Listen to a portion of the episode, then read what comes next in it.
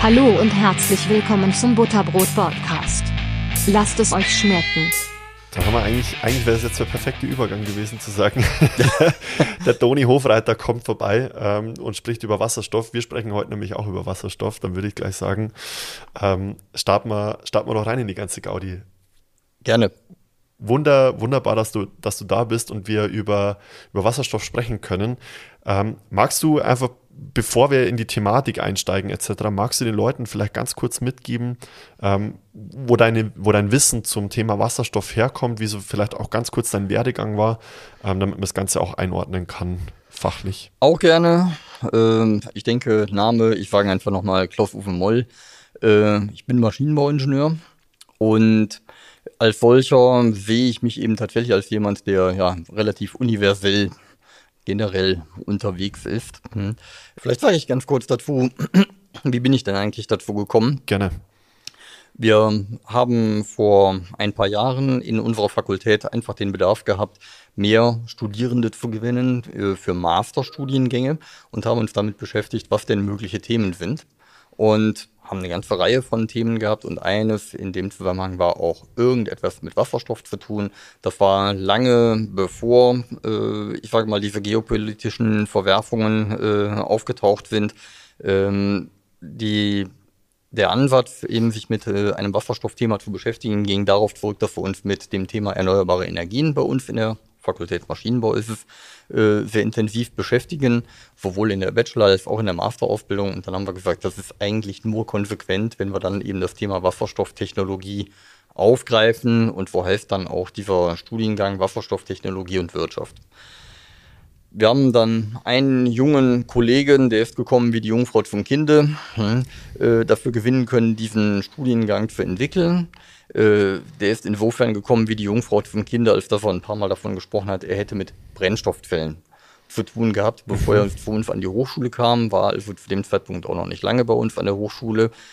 Der hat sich eigentlich damit beschäftigt, Brennstoffzellen, ich sage mal ganz einfach, kaputt zu machen, nämlich eben tatsächlich zu untersuchen, inwiefern die mechanisch in einem Fahrzeug halten. Hm. Naja, aber er hat halt dreimal das Wort Brennstoffzelle in den Mund genommen und dann hat er die Leitung des Studienganges schon äh, äh, geerbt und macht das aufgezeichnet. Also super klasse. Hm. Äh, und in dem Zusammenhang habe ich dann angefangen, mich ein bisschen mit dem Thema Wasserstoff zu beschäftigen, Diskussionen mit ihm dazu geführt, äh, das so die, die Herkunft diesbezüglich. Ja, wunderbar. Sehr cool. Dann bin ich gespannt. Äh, welche Ergebnisse du, du heute für uns dabei hast. Genau. Du, die, die erste Frage, auf die ich ja mit die, äh, auf dich zugekommen bin zu dem, zu dem Thema Wasserstoff, ist so, alle sprechen über Wasserstoff und ähm, das, im, gefühlt ist es immer mal wieder das Thema, das so hochhypt und jeder denkt sich so, jetzt ist der große Umbruch da, jetzt machen alle auf einmal Wasserstoff und auf einmal ploppen lauter kanadische Startups auf, in die man irgendwie investieren kann und der ganze Börsenmarkt spielt total verrückt. Das ist total irrational, was dann an den Börsenmärkten auch teilweise passiert, wenn dieser Hype wieder ähm, entfacht wird. Und die Frage, die man sich dann immer wieder stellt, ist, oder die ich mir zumindest immer wieder stelle, ist, wenn es jedes Mal so ein Hype-Thema ist, und es ist ja jetzt nicht erst so, dass es seit ein, zwei Jahren so ist, sondern es ist ja schon sehr, sehr lange mhm. so, dass dieses Wasserstoffthema immer wieder aufpoppt und auch das Thema Brennstoffzelle gibt es ja schon ähm, seit vielen Jahren. Warum sind wir da noch nicht an dem Punkt, dass wir sagen, so ja, wir fahren mit Wasserstoff? Also Auto. Wir werden auch künftig Auto meiner Einschätzung nach voraussichtlich nicht mit Wasserstoff fahren. Jedenfalls nicht Pkw. Hm. Ähm, warum nicht? Äh, warum wurde es immer mal wieder fallen gelassen? Die Not war noch nicht groß genug, noch nicht deutlich genug erkennbar. Äh, ist meine persönliche Einschätzung. Hm. Äh, die Not war noch nicht deutlich genug erkennbar und äh, die Technik hat sich sicherlich in der Zwischenzeit auch ein gutes Stück weit weiterentwickelt. Was bedeutet das mit der Not, die nicht ähm, genügend erkennbar war? Momentan sprechen wir sehr viel, sehr intensiv über CO2-Emissionen, über Klimaerwärmung und so weiter. Natürlich gibt es unterschiedlichste Auffassungen dazu, ähm, aber äh, es gibt immerhin einen Weltklimarat, der eben sich sehr intensiv äh, damit beschäftigt hat. Dieser Weltklimarat, das ist ja auch nicht irgendwie eine Organisation von wenigen Leuten, sondern sehr viele Experten, die sich mit dem Thema beschäftigen.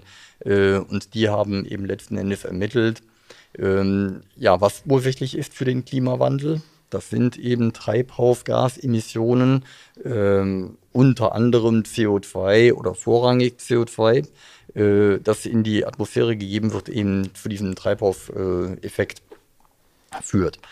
Ähm, es gibt die Klimaziele, maximale Erderwärmung um 1,5 Grad oder um 2 Grad. Und ich habe jetzt gerade eben tatsächlich nochmal nachgeschaut. Also Stand heute 14. Juni 2023. Wir haben noch sechs Jahre, einen Monat und sieben Tage, bis das CO2-Budget, das zur Verfügung steht, das wir maximal ausschöpfen dürfen, um eben diese 1,5 Grad äh, Klimaerwärmung, Temperaturerhöhung ähm, äh, zu erreichen, äh, bis wir dieses Budget dann aufgeschöpft haben. Natürlich ist das alles sehr durchschnittlich und äh, vage betrachtet. Hm.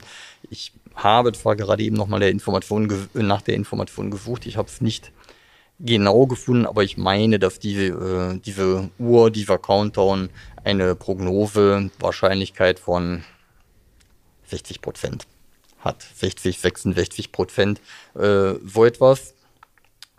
Was aber auch bedeutet, es kann schneller gehen. Mhm. Und momentan, meiner Einschätzung nach, äh, der Wahrnehmung dessen, was man auf den Medien entnimmt, hm, äh, sind wir auch auf einem guten Weg dahin, dass es schneller geht.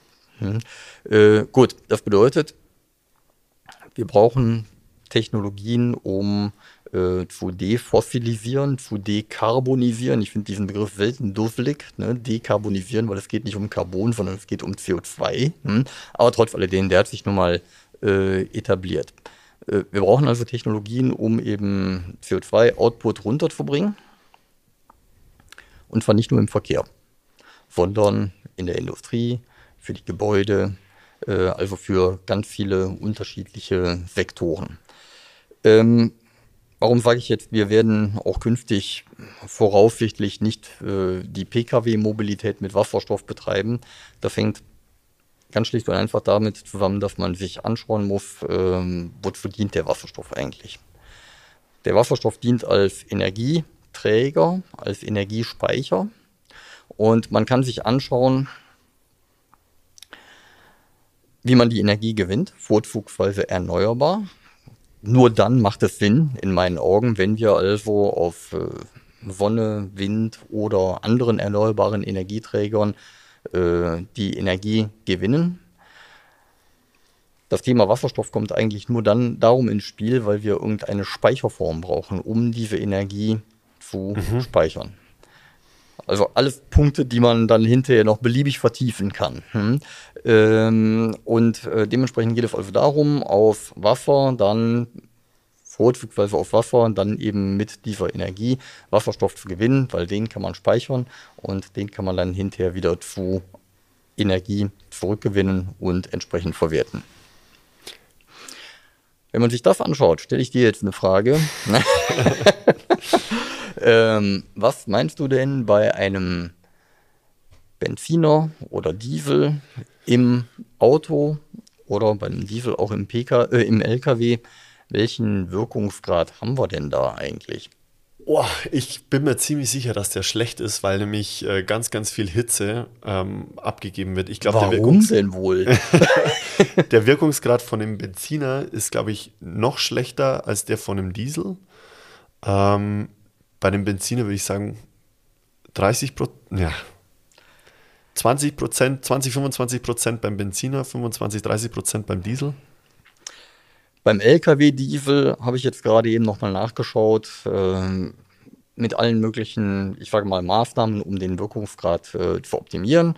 Äh, der ist bei LKW-Diesel ziemlich gut, dann liegt man bei 45 bis 50 Prozent, im hm. Pkw-Bereich natürlich drunter, ohne da jetzt äh, auf konkrete Zahlen abzuheben. Hm. Ähm, also 45, 50 Prozent dessen, was eben tatsächlich reingeht, wird tatsächlich in Vortrieb umgesetzt. Der Rest ist dann eben vorwiegend Wärme, ja. die entsprechend entsteht. Gut, beim Wasserstoff habe ich ja gerade eben schon mal gesagt, man nimmt die erneuerbaren Energien. Äh, in einer sogenannten Elektrolyse setzt man oder erzeugt man Wasserstoff, setzt man äh, die Energie ein, um Wasser aufzuspalten in Wasserstoff und Sauerstoff und äh, kann den Wasserstoff einspeichern. Um dann die Energie zurückzugewinnen, gibt es natürlich verschiedene Möglichkeiten. Man kann den Wasserstoff einerseits verbrennen, andererseits äh, einfach wieder oxidieren sozusagen. Ne? Andererseits kann man eben tatsächlich ihn auch rückverstromen in einer Brennstoffzelle. Die macht quasi den Umkehrprozess von dem Elektrolyseur. Baut wieder Wasserstoff und Sauerstoff zusammen. Das, okay, das bedeutet, ähm, einmal hätten wir sozusagen auch wie so eine Art Gas, also es gibt ja auch was, also ganz klassische Wasserstoffmotoren, die ähnlich funktionieren wie die Otto-Motoren. Ja. Ähm, das wäre das wär die, die eine ähm, Möglichkeit, um Vortrieb zu äh, generieren. Das andere verstehe ich nicht ganz, wie da Energie freigesetzt wird. Also man investiert Energie, um eben tatsächlich den Wasserstoff und den Sauerstoff im Elektrolyseur zu spalten. Mhm. Und genauso kommt diese Energie dann sozusagen wieder zurück, wenn ich die beiden wieder zusammenbaue. Okay. Dann wird Energie abgegeben. Ähm, das ist natürlich absolut vereinfachend jetzt, hm, aber und das ist vor allem auch nicht ähm, so, dass man beides verlustfrei machen könnte. Ne? Auch wenn man diese Prozesskette durchschritten hat, äh, erneuerbare Energie in Wasserstoff umwandeln und dann wieder auf dem Wasserstoff Wasser bauen und Energie entnehmen, dann hat man einen Wirkungsgrad von Pi mal Daumen 42 Prozent. Ja, genau, von Pi mal Daumen 42 Prozent habe ich mir eben nochmal notiert. Mhm. Das ist eigentlich gar nicht so viel schlechter als der LKW, ne? Ja, als richtig. der LKW-Diesel. Und trotz alledem glaube ich nicht, dass man im Pkw-Bereich, in der Individualmobilität ähm, breitbandig mit Wasserstoff fahren wird. Das hängt damit zusammen, dass äh, die Elektromobilität und die Batterietechnologie sich in der jüngeren Vergangenheit so massiv entwickelt hat. Als die noch nicht weit war, äh, war Wasserstoff der Schlüssel, um große Reichweiten zu erzielen.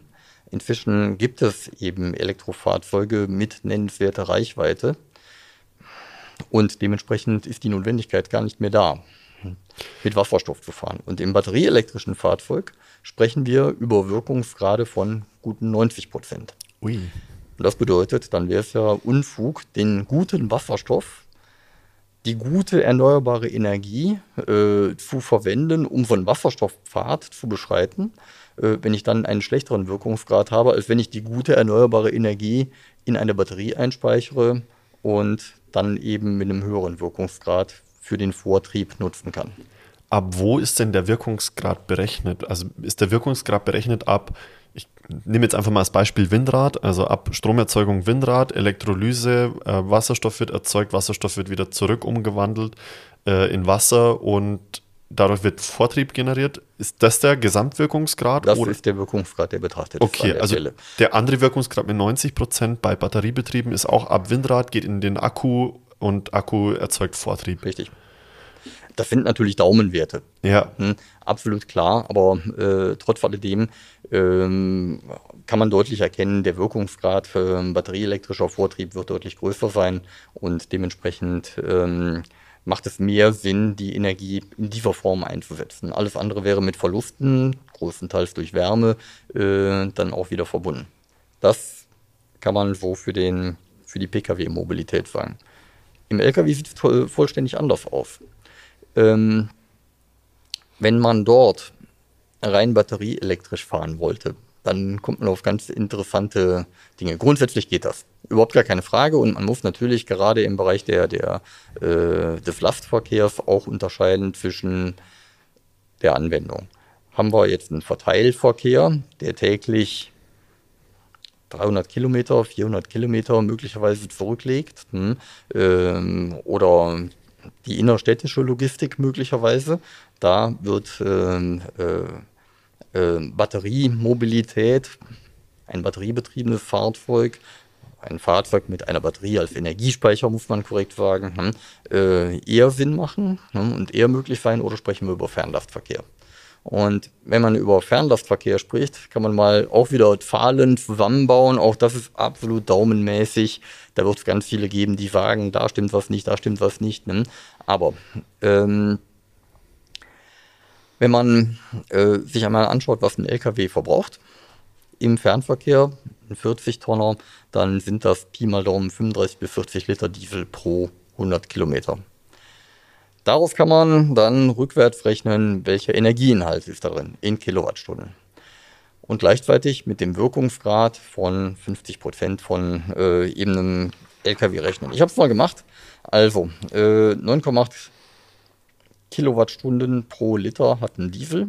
Und dann mal mit einem niedrigen Verbrauch, 35 Liter auf 100 Kilometer gerechnet, braucht der also 340, Pi mal Daumen, 340 Kilowattstunden pro 100 Kilometer.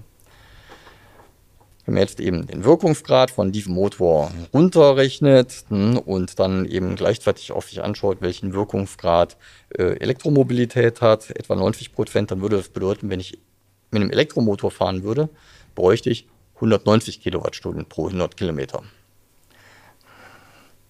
Jetzt geht man nochmal einen Schritt weiter. Wie lange darf ein LKW fahren? Maximal viereinhalb Stunden, dann muss der 45 Minuten Pause machen. Das bedeutet, man muss sich ja eben tatsächlich anschauen, äh, der muss innerhalb ähm, oder fährt innerhalb dieser fünf, viereinhalb Stunden dann 360 Kilometer, wenn er mit seinen 80 Stundenkilometer streng fährt, hm, äh, 360 Kilometer und das bedeutet, der hätte in diesen 360 Kilometern rund und roh 680 Kilowattstunden Strom verbraucht. Natürlich kann man Energie auch nicht verbrauchen, sondern nur wandeln, aber umgangssprachlich sagt man das so. Hm? Ja. Der macht 45 Minuten Pause, eine Dreiviertelstunde. Hm, das bedeutet, der müsste diese 680 Kilowattstunden in dieser Dreiviertelstunde nachladen. Mal unabhängig davon, dass der auch irgendwie das Kabel noch anschließen muss, aber rechnen wir mal damit, dass der wirklich diese Dreiviertelstunde vollständig lädt, bräuchten wir eine Anschlussleistung pro LKW an der Autobahnraststätte von Pi mal Daumen 900 Kilowatt. Das ist schon ein ziemlich dickes Kabel. Und wenn man sich überlegt, wie viele an der Autobahntankstelle oder Raststätte stehen, ne, dann kann man sich mal überlegen, welches Kabel da hingehen muss. Boah, ja. Und dann kann man sich auch noch überlegen, der braucht also eine Batterie, 680, 700 Kilowattstunden Kapazität. Das Ding, das nimmt schon richtig Platz weg und nimmt richtig Gewicht auch in Anspruch. Das bedeutet, die Nutzlast vom LKW wird reduziert. Im LKW-Bereich und dann natürlich auch abhängig von der Anwendung. Wir sprachen jetzt gerade über Fernlastverkehr, bin ich mir sehr sicher, dass da das Wasserstoffthema auf jeden Fall kommen wird. Es praktisch gar keine Möglichkeit gibt, dran vorbeizukommen, hm, weil dort die Batterielösung in meinen Augen und Stand heute auch weniger sinnvoll ist.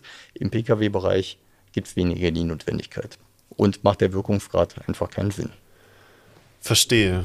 Ähm, wie, um, um nochmal vielleicht den Vergleich auch herzubekommen, wenn du sagst, man bräuchte 900 Kilowatt äh, Leistung, die, die so ein Kabel herbringen müsste, für, um, den, um den LKW zu laden, genau, Pi mal Daumen.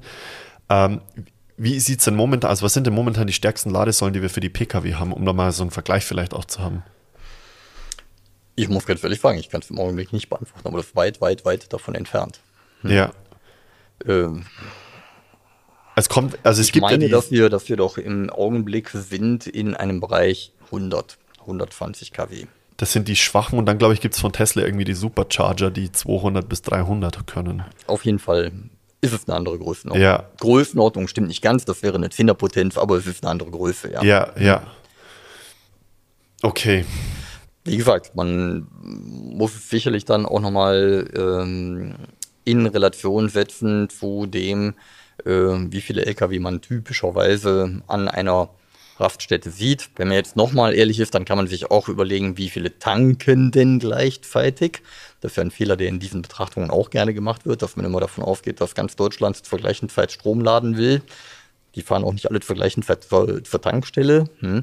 Aber trotz alledem, es wäre also schon eine erhebliche Anschlussleistung, die an einer solchen Raststätte äh, notwendig wäre. Und wie gesagt, die Batteriegröße, die würde da äh, die Nutzlast des, des äh, Wagens einfach deutlich reduzieren. Ja. Ja, stimmt, weil der LKW an sich selber dann mit der Batterie deutlich schwerer ist. Das heißt, du kannst dann nicht mehr äh, Gesamtgewicht von, also klar, du hast immer noch ein Gesamtgewicht von 40 Tonnen. Dadurch, dass dein LKW schwerer ist, hast du halt weniger Zuladung. Richtig, Und genau. kannst weniger transportieren, bräuchtest mehr LKW, wenn, also im Gesamtsumme gesehen, bräuchtest Ja. du in ganz Deutschland mehr LKW, wenn alle elektrisch fahren oder mit Akku fahren. Äh, dann wird schon nochmal komplexer. Das ist ganz interessant und äh, interessanterweise sind wir jetzt auf einmal beim Thema Elektromobilität und nicht mehr beim Thema Wasserstoff. Ne? Ja. Ähm, aber ich bringe ein anderes Beispiel, ein anderes Thema in dem Zusammenhang auf. Eine Situation, von der ich offen gestanden selber überrascht war, weil ich mir vorher nie wirklich Gedanken darüber gemacht habe. Hm. Ich habe mich für ein Elektrofahrzeug interessiert ähm, und habe mir ein bestimmtes Fahrzeug angeschaut und da gibt es zwei unterschiedliche Ausführungen. Eins mit einer kleineren Leistung, eins mit einer größeren Leistung. Was meinst du? Haben die den gleichen Motor? Ich sage jetzt mal ganz platt, das eine 150, das andere 250 PS. Hm, diese äh, eine Einheit, die bei einem Elektromotor ein vollkommener Humbug ist, aber immer noch ähm, äh, gebräuchlich ist. Hm, äh, haben die einen unterschiedlichen Motor? Die werden den gleichen Motor haben. Der wird wahrscheinlich unterschiedlich viel Leistung drauf bekommen. Weil es in der Produktion ist genau der Gag. Das ist genau der Gag. weil es in der Produktion günstiger ist, schätze ich mal, den gleichen Motor einfach herzustellen. weil es einfach nicht notwendig ist. Die haben eine andere Batterie. Die Batterie hat eine höhere Leistung und gibt deshalb mehr Leistung auf den Motor. Aber der Motor ist genau der gleiche. Das heißt, wenn ich mein Elektroauto tunen will, baue ich mir eine andere Batterie rein, die mehr knallt. Gut, da musste bestimmt technisch versiert sein. Ja. Und ich würde auch äh, nicht wirklich empfehlen, im Hochvoltbereich von einem Auto selber rumzuschrauben. ähm, aber äh, vom Prinzip her wäre es, wenn es nachträglich geht ne, oder ginge, ich setze da wirklich mal ein Konjunktiv hin, äh, wäre es ein Austausch der Batterie und es gibt bestimmt auch noch andere Tuning-Maßnahmen, die man äh, bei einem E-Fahrzeug äh, durchführen kann. Ob die empfehlenswert sind oder nicht, ist nochmal was ganz anderes. Logo, Mhm. ja. Aber das ist doch eine interessante Erkenntnis, weil ähm, bei der Batterie sind die Speicherkapazität einerseits und die Leistung miteinander verbunden. Und ich muss bei der Batterie die Größe der Batterie verändern und damit auch das Gewicht erheblich verändern, äh, wenn ich die Speicherkapazität verändern will. Hm. Ich denke jetzt an vergrößern als äh, verändern. Und das ist tatsächlich das, was beim Wasserstoff ein bisschen anders ist. Ich kann die Speicherkapazität vergrößern, dadurch, dass ich nur tatsächlich den Speicher vergrößere, aber den Wandler, der, eben den Strom in äh, Wasserstoff wandelt oder umgekehrt, der den Wasserstoff in Strom wandelt, die Brennstoffzelle, äh, die muss nicht zwingend vergrößert werden, solange ihre Leistung ausreicht. Hm. Äh, und das bedeutet, dass ich beim Wasserstoffthema eine andere Verbindung habe zwischen eben tatsächlich dem Thema Kapazität äh, und Gewicht, als das bei einer Batterie der Fall ist. Hm.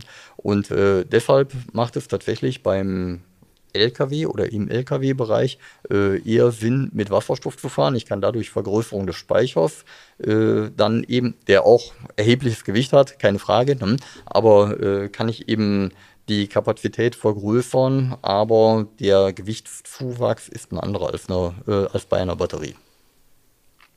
Okay, ja, also verstehe ich wahrscheinlich, weil die, ähm, weil die Energiedichte eine andere ist bei Wasserstoff, oder? Äh, einfach weil dort Energiewandlung und Energiespeicherung, ich sage mal, zwei unterschiedliche Bausteine sind, während sie bei der Batterie ein Baustein sind. Dort äh, hängt die elektrochemische Wandlung äh, sehr eng eben tatsächlich mit der Speicherung zusammen, beziehungsweise es ist eins und immer dann, wenn ich eben mehr speichern will, brauche ich auch mehr Wandler hm, äh, und muss mehr Gewicht addieren.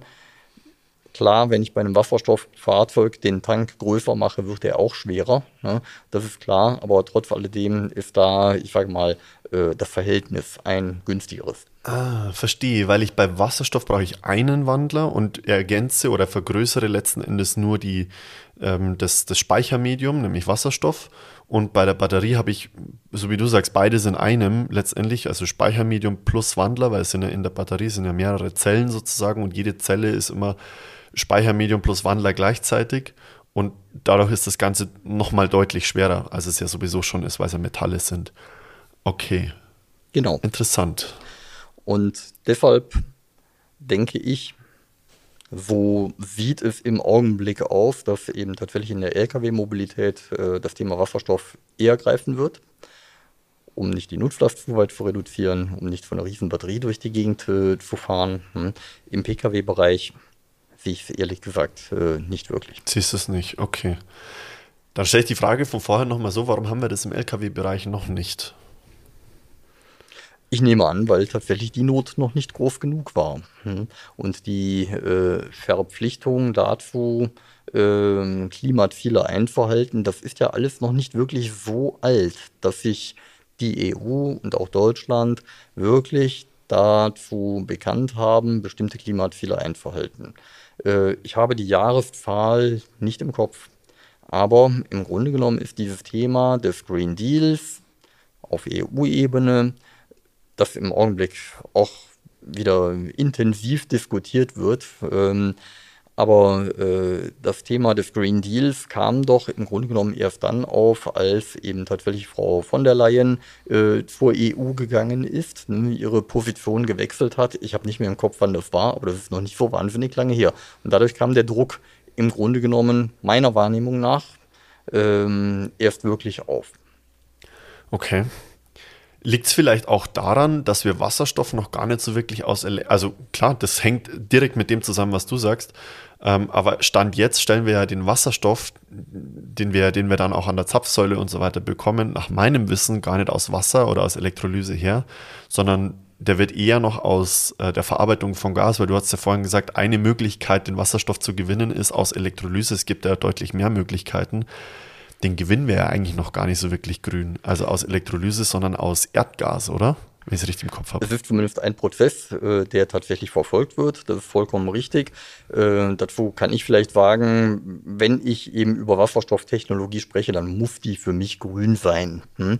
Äh, Alles über etwas anderes macht, rede ich gar nicht. Alles andere macht tatsächlich wenig Sinn. Ja, hm? sehe ich auch so. Aber was natürlich vollkommen klar ist, ist, dass ähm, nicht in der Mobilität, nicht für die Mobilität jedenfalls nicht vorrangig, aber in industriellen Prozessen Wasserstoff schon heute in erheblichem Umfang äh, natürlich und selbstverständlich eingesetzt wird. Und das wird äh, in vielen Fällen, in den allermeisten Fällen würde ich mal sagen, ohne da eine Statistik jetzt greifbar zu haben, äh, nicht auf diesem grünen Pfad gemacht, sondern eben tatsächlich äh, dadurch, dass beispielsweise Erdgas verarbeitet wird und ähm, dann der Wasserstoff daraus gewonnen wird. Das ist eine super spannende Geschichte, deshalb, weil wir fahren eigentlich schon mit Wasserstoff in erheblichem Umfang. Wenn man in der Raffinerie schaut, dann setzen die unglaublich viel Wasserstoff ein während des äh, ja, Raffinerieprozesses.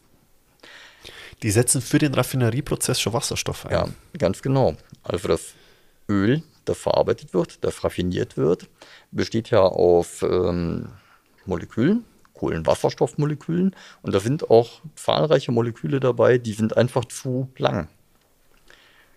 Sind langkettig. Und dementsprechend weniger zündwillig.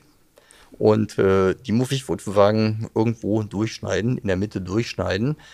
Wenn ich das tue, ich sowieso nicht, ich bin kein Chemiker. Ja. Aber wenn man das macht, dann fehlt auf einmal an der Schnittstelle jeweils ein Wasserstoffatom. Es ist ja immer eine Kohlenstoffkette rund um Wasserstoff. Hm?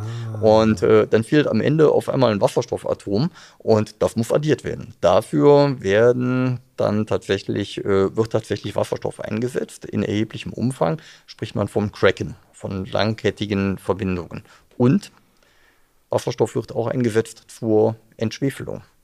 Also auf dem äh, Erdöl, mineralisches Öl, hat äh, Schwefelbestandteile. Da möchte man ja natürlich nicht, die Ära des sauren Regens äh, hat es ja auch mal gegeben, hm, möchte man natürlich nicht, dass äh, das eben im, im Verbrennungsmotor mit verbrannt wird. Äh, und dementsprechend setzt man Wasserstoff ein, um dann eben zu entschwefeln. Der Schwefel reagiert dann in der Raffinerie mit dem Wasserstoff, ganz vereinfacht gesprochen, wird eben entsprechend abgeschieden und äh, befindet sich dann dadurch nicht mehr in deutlich reduziertem Umfang in dem Sprit, in dem Benzin oder Diesel, den man an der Tankstelle tankt. Also sprich, Wasserstoff gibt schon ewig. Hm? Ja. Ähm, die Anwendungen sind inzwischen andere und die Form, wie man ihn gewinnen will, wird ja. eine andere sein, ja. Okay. Wenn wir, wenn wir jetzt sagen, Wasserstoff macht nur, also macht in der Fortbewegung, weil ich glaube, dass das das Bild ist, was ganz, ganz viele im Kopf haben, so ähm, Wasserstoff, wir brauchen Wasserstoff, damit wir uns fortbewegen können, weil das eben, das ist, was die meisten Leute sicherlich auch betrifft. Ähm, wo würdest du denn sagen, macht Wasserstoff von der Nutzung her am meisten Sinn und wo wird vielleicht auch gerade am meisten entwickelt? Ja, das mit am meisten ist immer schwierig. Mhm. Wenn man, Entschuldigung, wenn man die Dinge gegeneinander vergleichen will. Hm? Aber auch dazu habe ich mal ein paar Zahlen rausgesucht. Ähm, wieder gemessen an Emissionen, die eben tatsächlich in Deutschland entstehen. Ähm, es gibt eine Statistik darüber, ähm, Bundesumweltamt macht das, dass die die Treibhaus, Treibhausgasemissionen nach Sektoren unterteilen. Und äh, in 2022 wurden 600, nein, 746 Millionen Tonnen CO2 emittiert oder CO2-Äquivalente. Das alleine ist ja schon eine absolut unvorstellbare Größe in Deutschland. Ich wollte gerade sagen, okay, in Deutschland. ähm, und wenn man dann sich eben tatsächlich anschaut, wie viel kommt von welchem Bereich, dann hat der Verkehr einen Anteil von 20 Prozent. Jetzt kann man natürlich einerseits sagen, oh, 20 Prozent ist ja nicht so viel. Ne? Äh, lassen wir mal links liegen. Nein, wir müssen an allen diesen Anteilen äh, angreifen, meiner Meinung nach. Äh, die Energiewirtschaft hat einen Anteil von 34 Prozent.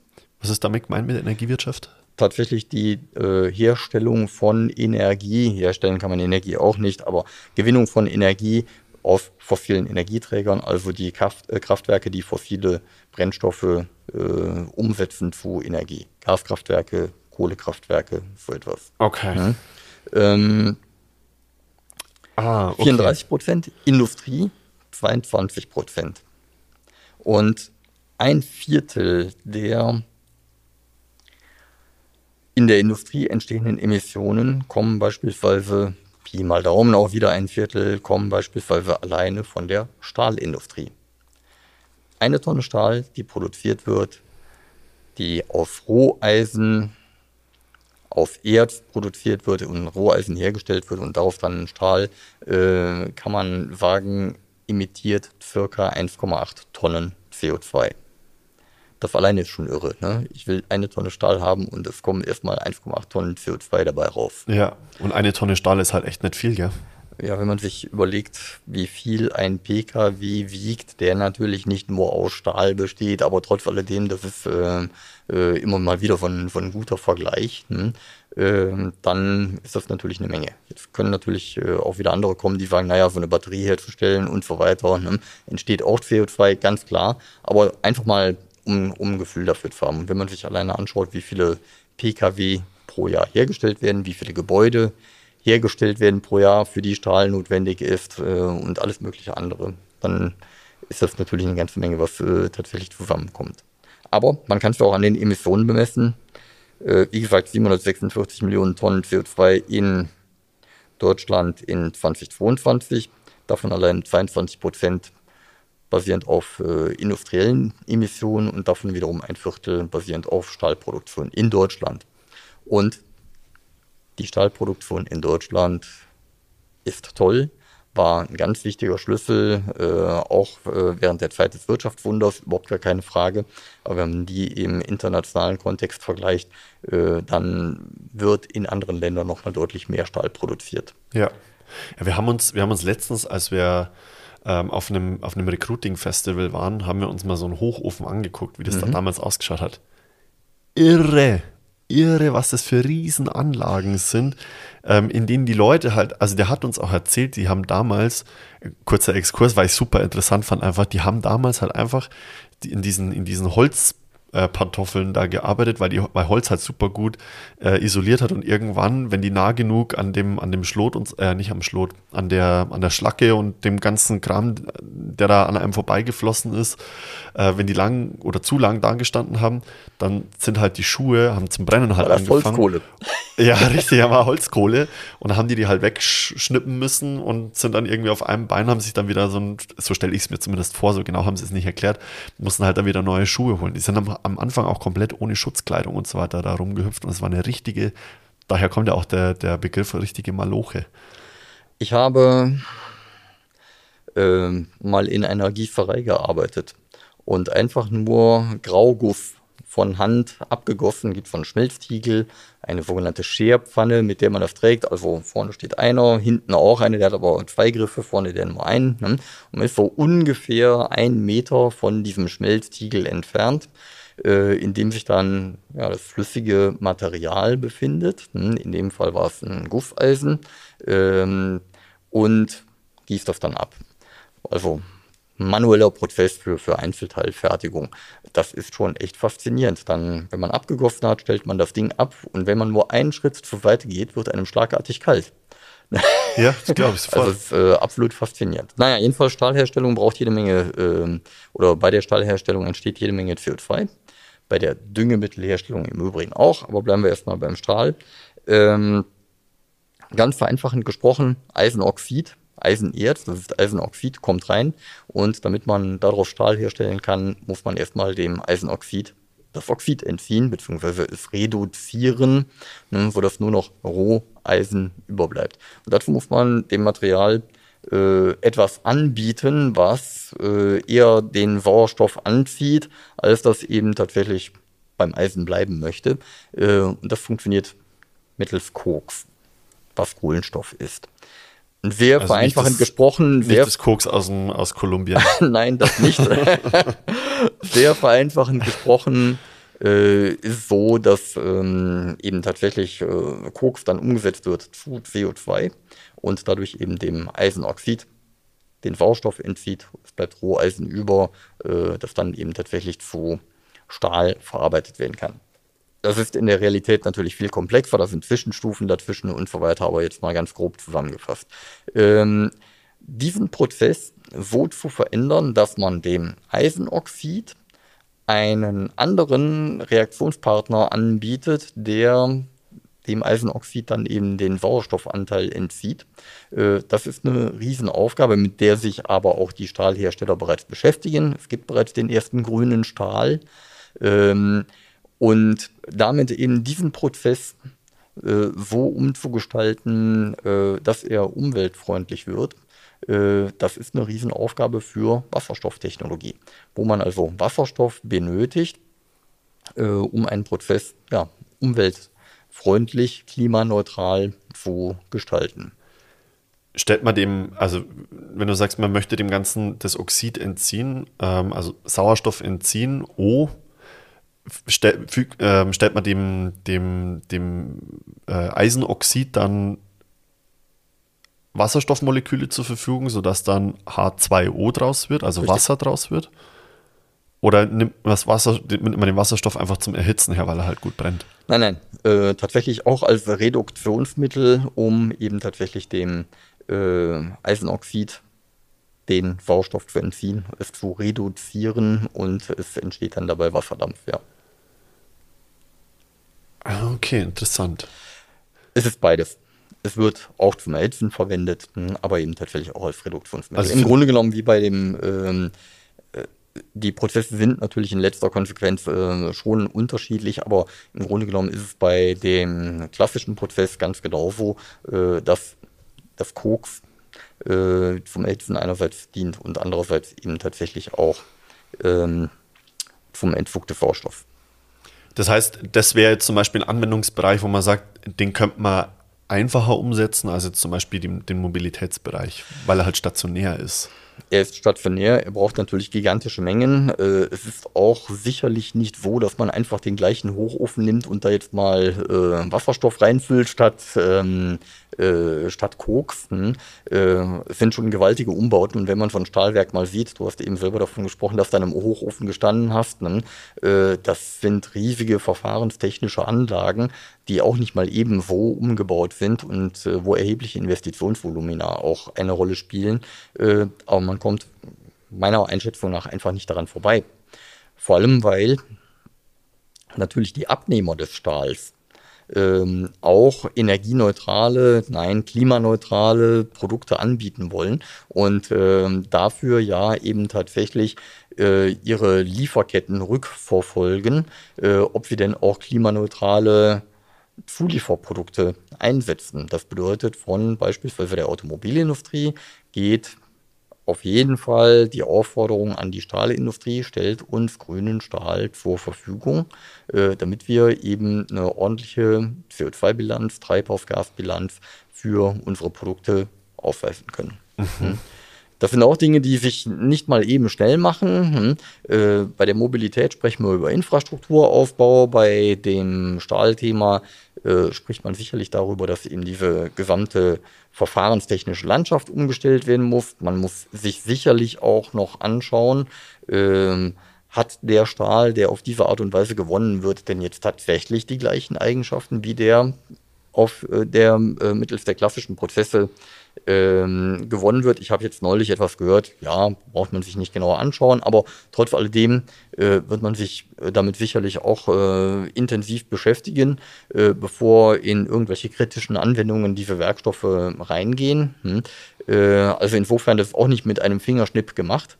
Die Stahlhersteller sind diesbezüglich unterwegs sind auch diesbezüglich unterwegs eigene Energiegewinnungsanlagen, Umsetzungsanlagen, also große Elektrolyseanlagen äh, aufzubauen. Aber wie gesagt, das macht sich auch nicht von heute auf morgen. Puh, ich wollte gerade sagen, das ist ja ein Mammutprojekt. Das ist riesig. Äh, was genauso riesig ist, ist ähm, die Ammoniakherstellung. Ammoniak NH3 Mhm. Einmal Stickstoff, dreimal Wasserstoff. Ne?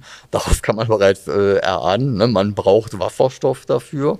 Ähm, verbraucht also ebenfalls große Mengen, ich habe den Betrag nicht im Kopf, äh, von Wasserstoff. Ammoniak brauchen wir, um Düngemittel herzustellen. Ähm, und äh, dort hat man ebenso einen sehr großen Wasserstoffbedarf. Deshalb habe ich ganz am Anfang, äh, glaube ich jedenfalls, gesagt, ähm, Wasserstoff nur in Relation zum Thema Mobilität zu sehen, springt irgendwie zu kurz. Ist eine Anwendung, ähm, die, da wiederhole ich mich, nicht zwingend im Pkw-Bereich äh, äh, stattfindet, ähm, aber es gibt eben zahlreiche andere. Und wenn man dann von Mobilität spricht, im Übrigen noch ergänzend dazu, jetzt haben wir viel über Lkw gesprochen, äh, es gibt natürlich auch Anwendungen im Bereich der Schifffahrt, im Bereich des äh, Schienenverkehrs, ähm, wo dann Wasserstoff genauso eine Rolle spielt. Die ersten Züge, wasserstoffbetriebenen Züge, fahren ja schon durch die Gegend. Ach echt, oder? Ja.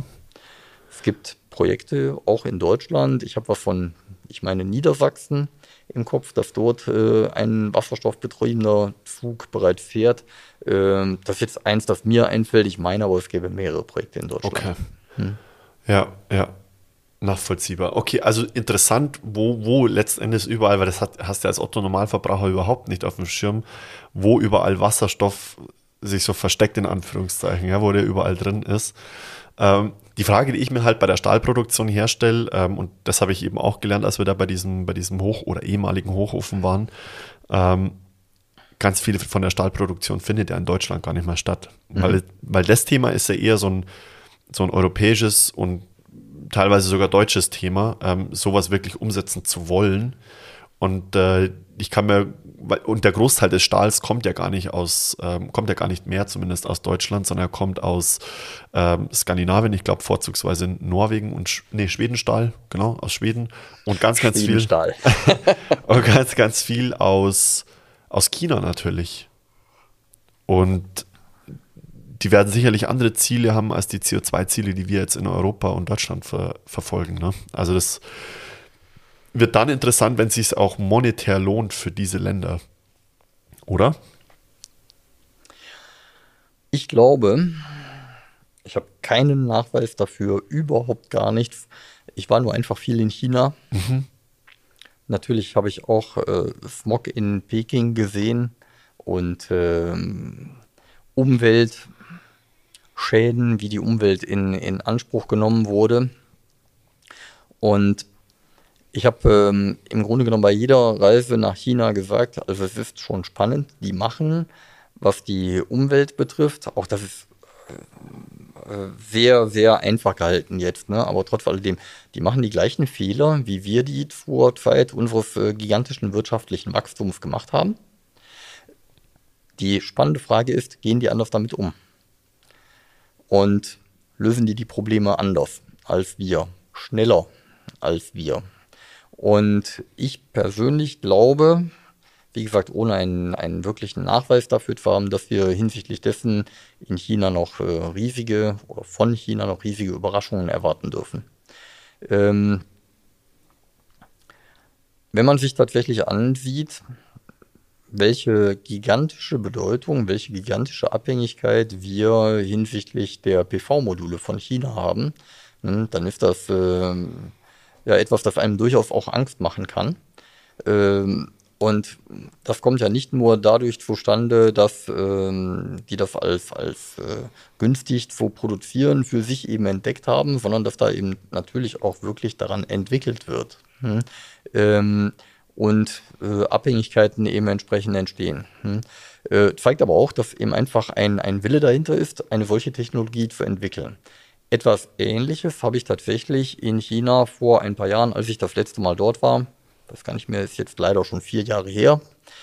Ähm, ich versuche halt meine fliegerischen Aktivitäten deutlich zu reduzieren aufgrund äh, des Treibhausgaseffektes. Hm. Aber ähm, ich das letzte Mal dort war, haben wir auch die Gelegenheit gehabt, ein Unternehmen zu besichtigen, das einerseits im Bereich Photovoltaik-Entwicklung aktiv ist. Im Übrigen entwickeln die auch Module, die ins All fliegen. Hm. Äh, also wirklich oh, wow. Hochtechnologie. Hm. Ähm, und die entwickelten auch Windkraftanlagen. Und als ich alleine gesehen habe,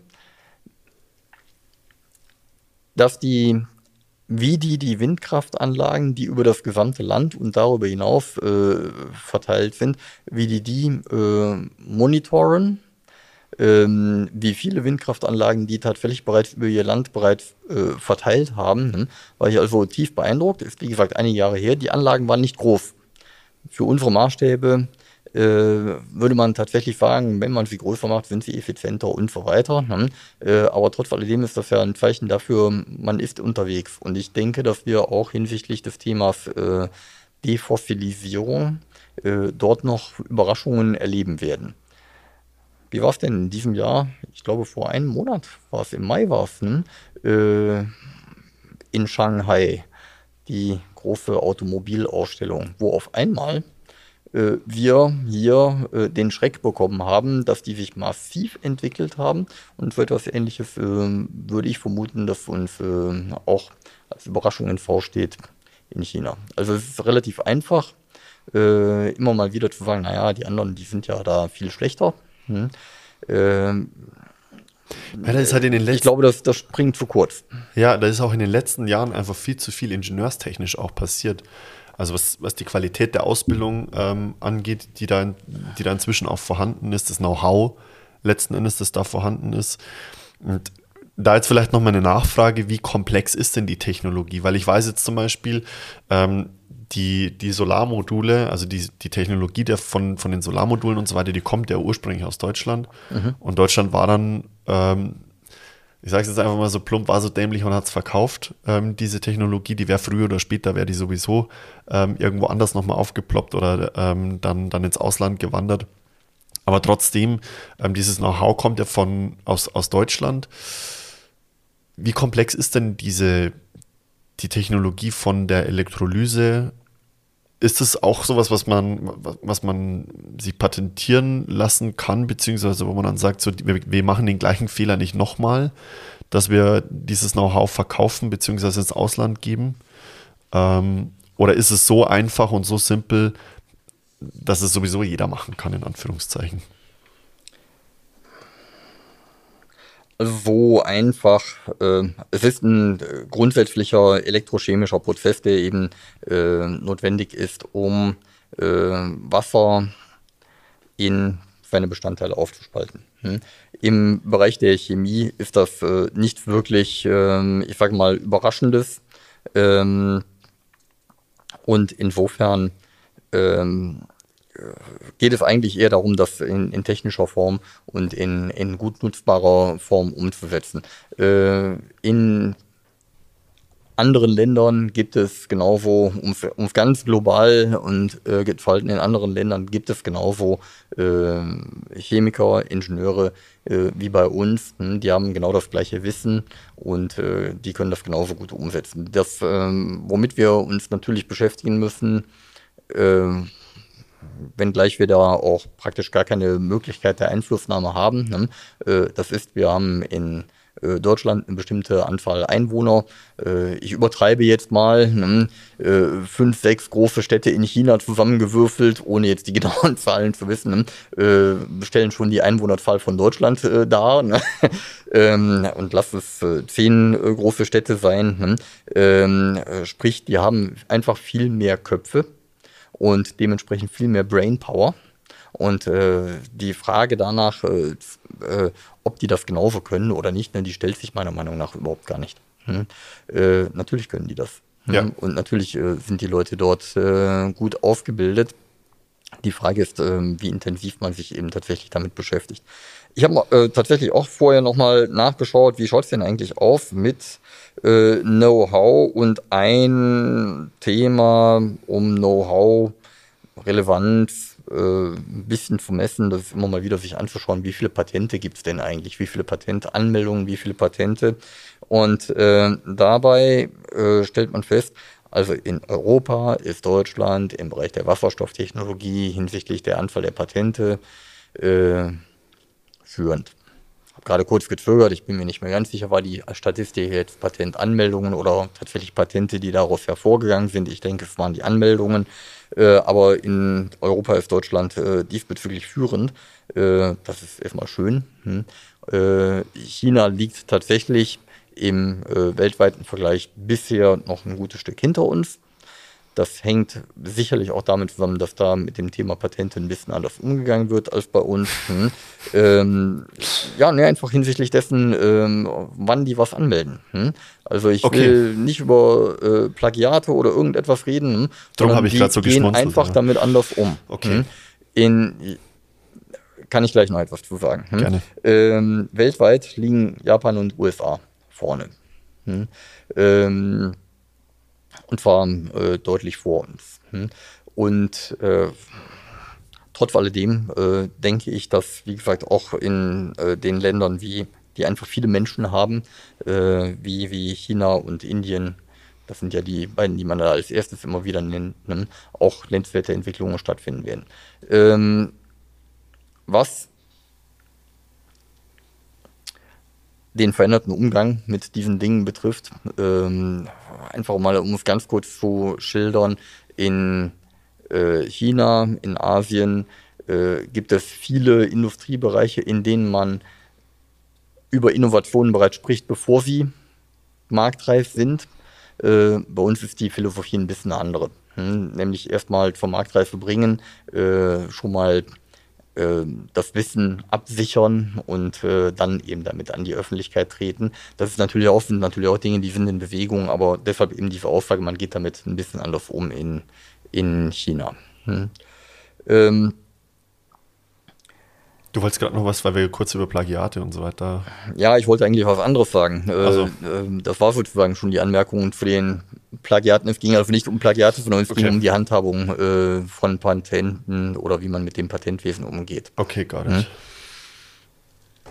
Mhm. der andere Gedanke, den ich hatte, der äh, kommt immer wieder und der verschwindet auch immer wieder. genau.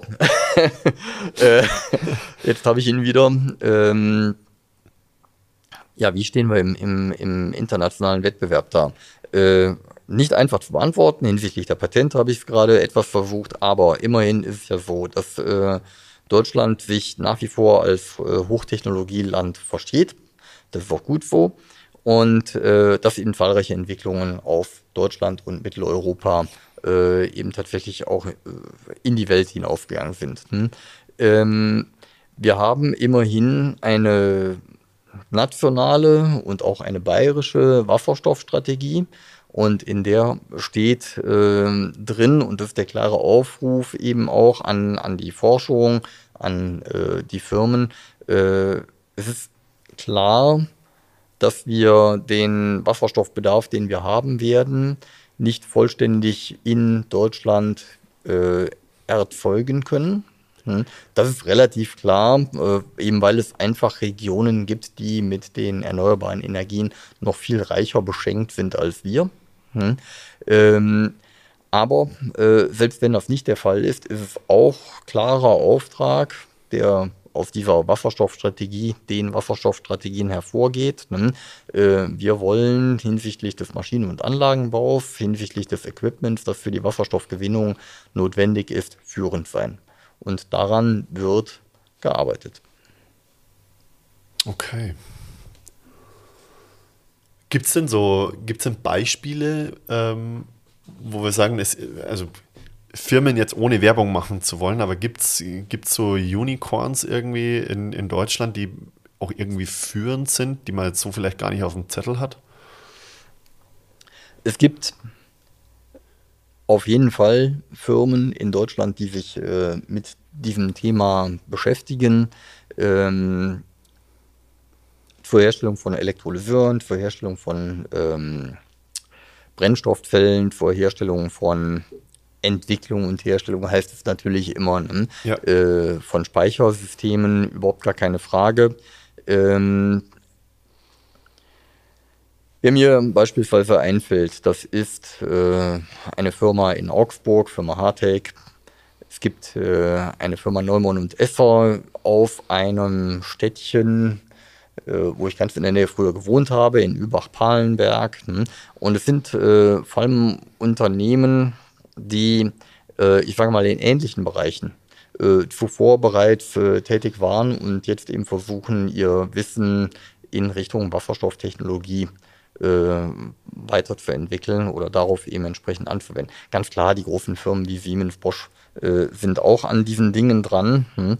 Ähm, es gibt äh, Firmen, die, das ist äh, eine ganz interessante Geschichte, auf dem Bereich der Dichtungswerkstoffe, auf dem Bereich der Fließstoffe kommen. Fließstoffe, die als Filtermedien eingesetzt werden können, die als Membranen eingesetzt werden können ähm, und eben tatsächlich erkannt haben, diese Technologien, die man zur Herstellung dieser Fließstoffe ähm, einsetzt, die kann man auch anwenden, um Membranen herzustellen, die man in Brennstoffzellen und Elektrolyseuren benötigt. Beispielsweise eine Firma Freudenberg oder eine Firma Elring-Klinger, die machen das. Das ist insofern ganz spannend, als dass ich tatsächlich meine berufliche Herkunft im Bereich des Textilmaschinenbaus habe, im Bereich der technischen Textilien habe und ehrlich gesagt bis vor kurzem diesen Zusammenhang gar nicht gesehen habe. Wow, interessant. Aber okay. ähm, das bedeutet, man kommt aus unterschiedlichen Richtungen und ähm, äh, richtet sich eben tatsächlich darauf auf. Es sind ganz viele Unternehmen dabei. Ich sage mal, äh, Firma Freudenberg, um das Beispiel zu nehmen, ne, äh, wer nicht tatsächlich im textilen Bereich unterwegs ist, im Dichtungsbereich unterwegs ist, hat davon vermutlich noch selten was gehört. Hm?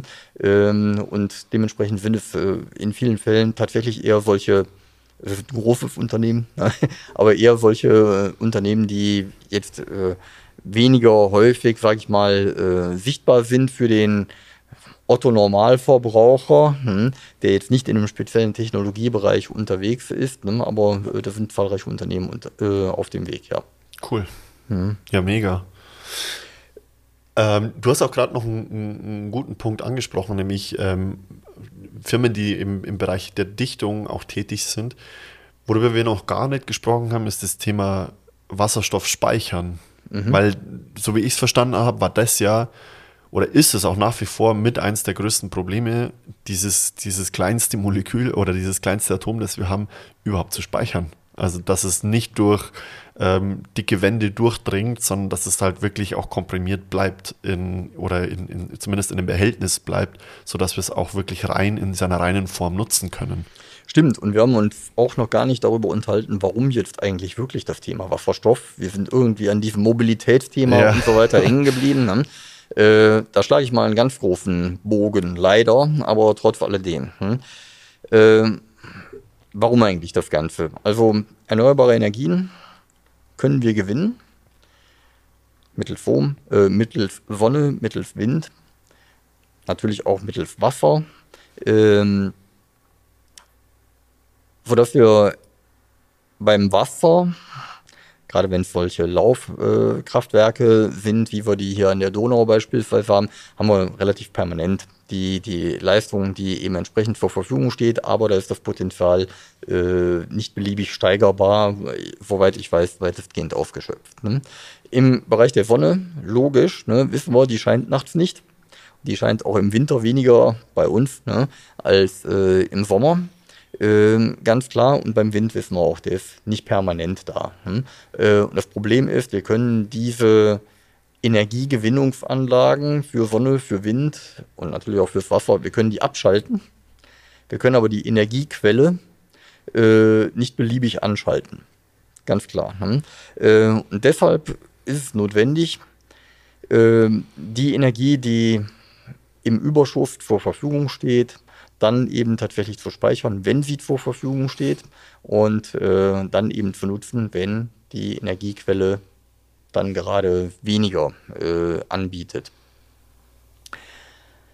Deshalb kommt das Thema Wasserstoff äh, überhaupt erst auf, nämlich äh, welche Möglichkeit hat man eigentlich, ähm, Energie äh, zu speichern. Dann sind wir wieder tatsächlich an der Stelle, äh, ist ein Batteriespeicher attraktiv? Aufgrund der Thematik, die wir eben schon angesprochen haben, äh, weniger, um große Energiemengen zu speichern. Hm.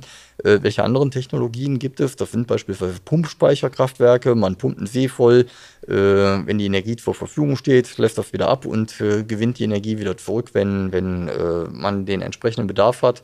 Kochelsee, Walchensee ist ein sehr altes, aber nach wie vor super attraktives Beispiel dafür. Ja. Hm.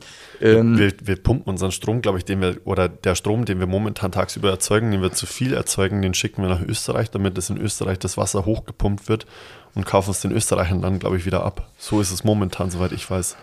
Da habe ich neulich auch eine, eine Diskussion zu gehabt, hm, äh, wo ich mich tatsächlich frage, ist es denn eigentlich richtig, unabhängig mal von der wirtschaftlichen Komponente, diese Themen irgendwie an Landesgrenzen festzumachen? Ich persönlich denke, äh, dass man das nicht tun darf. Hm. Wahrscheinlich hast du recht, ja. Nur momentan ist es so, dass, dass, dass wir den Strom eben erzeugen, geben ihn rüber und kaufen ihn dann wieder ab. Das ist wirtschaftlich wahrscheinlich nicht besonders attraktiv.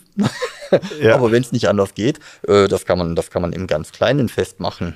Also ich habe bei mir äh, auf dem Haus, äh, auf dem Dach eine PV-Anlage ähm, die hat eine Nennleistung von 10 Kilowatt Peak.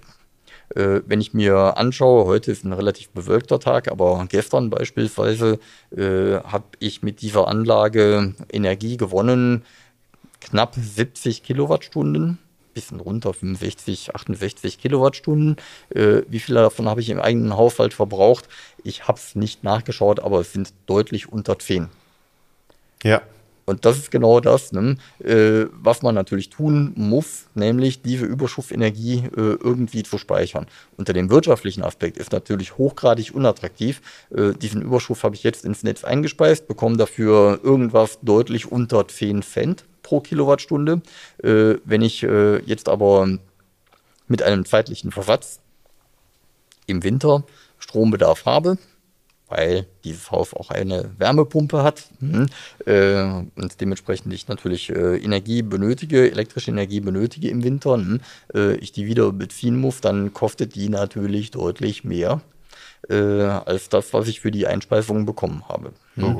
Ähm, ja, so Logo ist es nicht, weil in anderen Ländern ist das Verhältnis dann doch ein bisschen ein anderes. Hm? Äh, aber ähm, trotz alledem bei uns ist es eben so. Hm?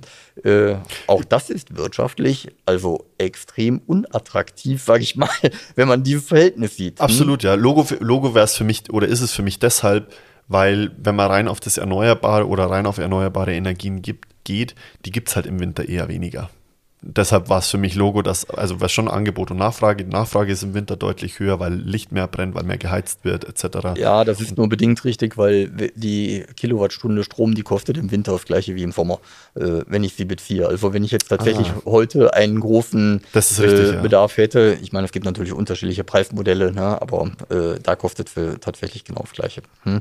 Naja, ähm, insofern ähm, ist das ja nicht nur von der Geschichte über Landesgrenzen hinweg, sondern wir haben das äh, Thema tatsächlich bei uns bereits. Lange Rede, kurz Verschluss. Dieser Überschuss, der äh, in diesem Fall bei mir erzeugt wird, hm, der aber dann äh, natürlich auch bei den äh, Energiegewinnungsanlagen, großen PV-Parks, Windenergieanlagen und so weiter äh, gewonnen wird, das muss man speichern, hm, äh, um es dann eben tatsächlich zu einer anderen Zeit zu nutzen. Und man muss, wo denke ich, unterscheiden nach dem Speicherzweck. Wenn man jetzt tatsächlich einen Speicherzweck hat, bei dem ähm, der Verbrauch relativ zeitnah stattfindet, tatsächlich nehmen wir wieder das Beispiel, das Fahrzeug wird jetzt betankt und ich fahre das innerhalb der nächsten Woche leer oder des nächsten Tages sogar leer, hm, äh, dann bietet sich als Speichertechnologie äh, tatsächlich etwas an, äh, dass man mit Druckspeichern arbeitet. Als ein Beispiel im Pkw-Bereich hat sich ein Standard äh, herauskristallisiert, bei den wenigen Pkw, die es gibt, ne? aber äh, dass man dort eben mit äh, Druckspeichern arbeitet, die äh, den Wasserstoff verdichtet auf 700 Bar äh, eben tatsächlich speichern. Mhm. Äh, und die natürlich auch eine entsprechende Dichtigkeit, wir sind ja über Thema äh, Dichtungsstoffe äh, jetzt gerade äh, in die Richtung gekommen, natürlich eine entsprechende Dichtigkeit haben müssen, damit der Wasserstoff nicht durch die Wandungen diffundiert. Es ist nun mal ein sehr kleines Atom. Hm? überhaupt gar keine Frage. Es gibt aber ein Problem mit diesen Druckspeichern und mit äh, vor allem auch der Flüssigspeicherung von Wasserstoff. Nämlich, ähm, gerade im Bereich der Flüssigspeicherung, ähm, muss man die Behälter sehr, sehr gut isolieren, damit der Wasserstoff nicht wieder verdampft. Und man kann nie vermeiden, dass ein Teil wieder verdampft. Und äh, dieses Verdampfen, das nennt man den Boil-Off-Effekt, gibt es auch bei den Druckspeichern. Ähm, das bedeutet, wenn man jetzt tatsächlich von einem Behälter äh, hinstellt, gerade bei diesen hohen Drücken, äh, voll geladen hat, äh, der wird immer irgendwie einen geringfügigen Verlust haben. Ähm, aufgrund dessen gibt es Technologien, die zum Speichern für Wasserstoff existieren, sicherlich äh, zu einem guten Teil sich noch in der Entwicklung befinden ähm, die ich trotz alledem äh, für ganz attraktiv halte und von denen ich denke, dass die eine große Bedeutung haben werden, vor allem für die saisonale Speicherung, also die längerfristige Speicherung, sprich PV-Anlage macht jetzt gerade viel Strom, im Winter äh, will ich das dann verwerten. Hm. Ähm, für die saisonale Speicherung und für die stationäre Speicherung, da muss man auch mal wieder unterscheiden. Will ich den Speicher jetzt durch die Gegend fahren? Mhm. Oder äh, ist der einfach irgendwo fest installiert? Also sprich, man hat irgendwo seine große PV-Anlage oder Windkraftanlage, gewinnt den Strom, macht daraus Wasserstoff und äh, lässt den einfach an Ort und Stelle, sag ich mal. Hm.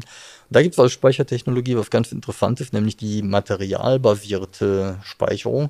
Bei dem äh, Druckspeichern spricht man und der Flüssigspeicherung spricht man von der physikalischen Speicherung, weil basierend auf physikalischen Prinzipien der Wasserstoff lagerfähig gemacht wird.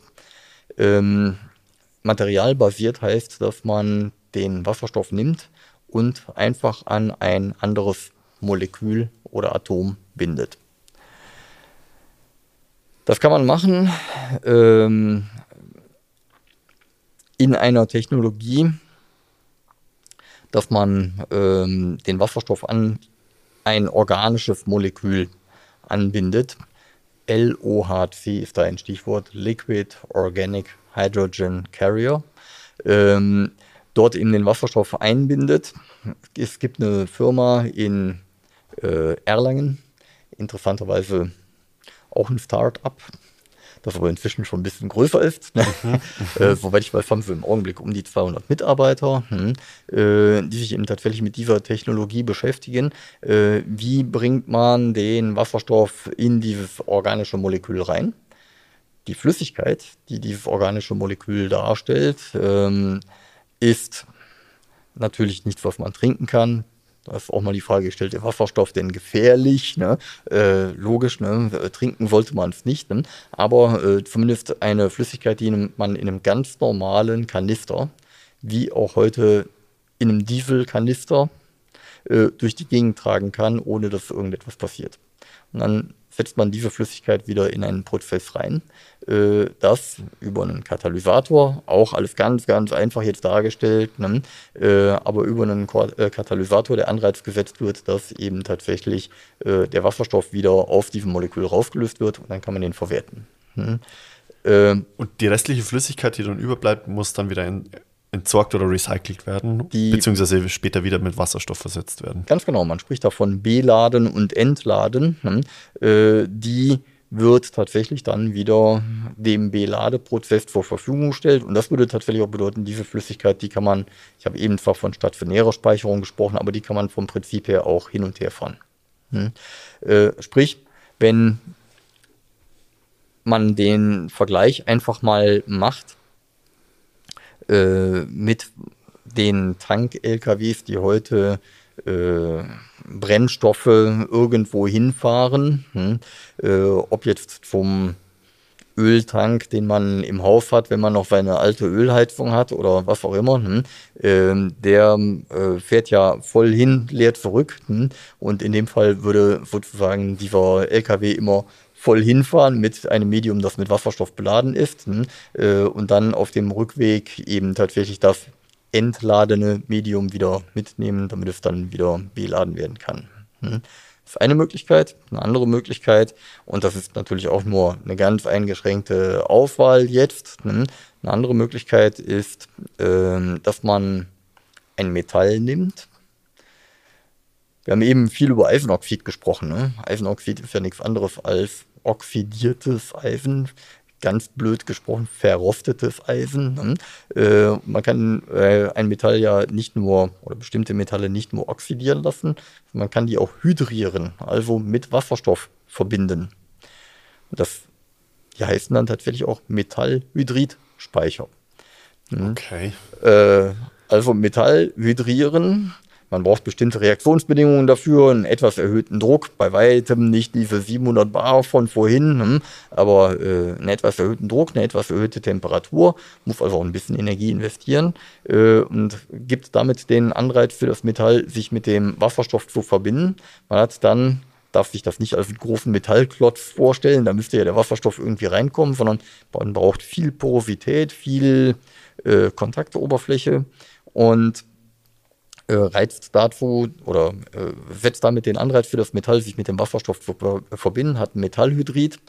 Ob man das jetzt durch die Gegend fährt oder nicht, sei mal dahingestellt, aber es ist eine stabile chemische Verbindung. Genau wie das verrostete Auto. Die verrostete Autotür, leider. Ne? leider ist es stabil. Ja. Wo dann eben eine Oxidierung stattgefunden hat. Ne? In dem Fall eben eine Hydrierung, stabile Mecha äh, chemische Verbindung. Ne?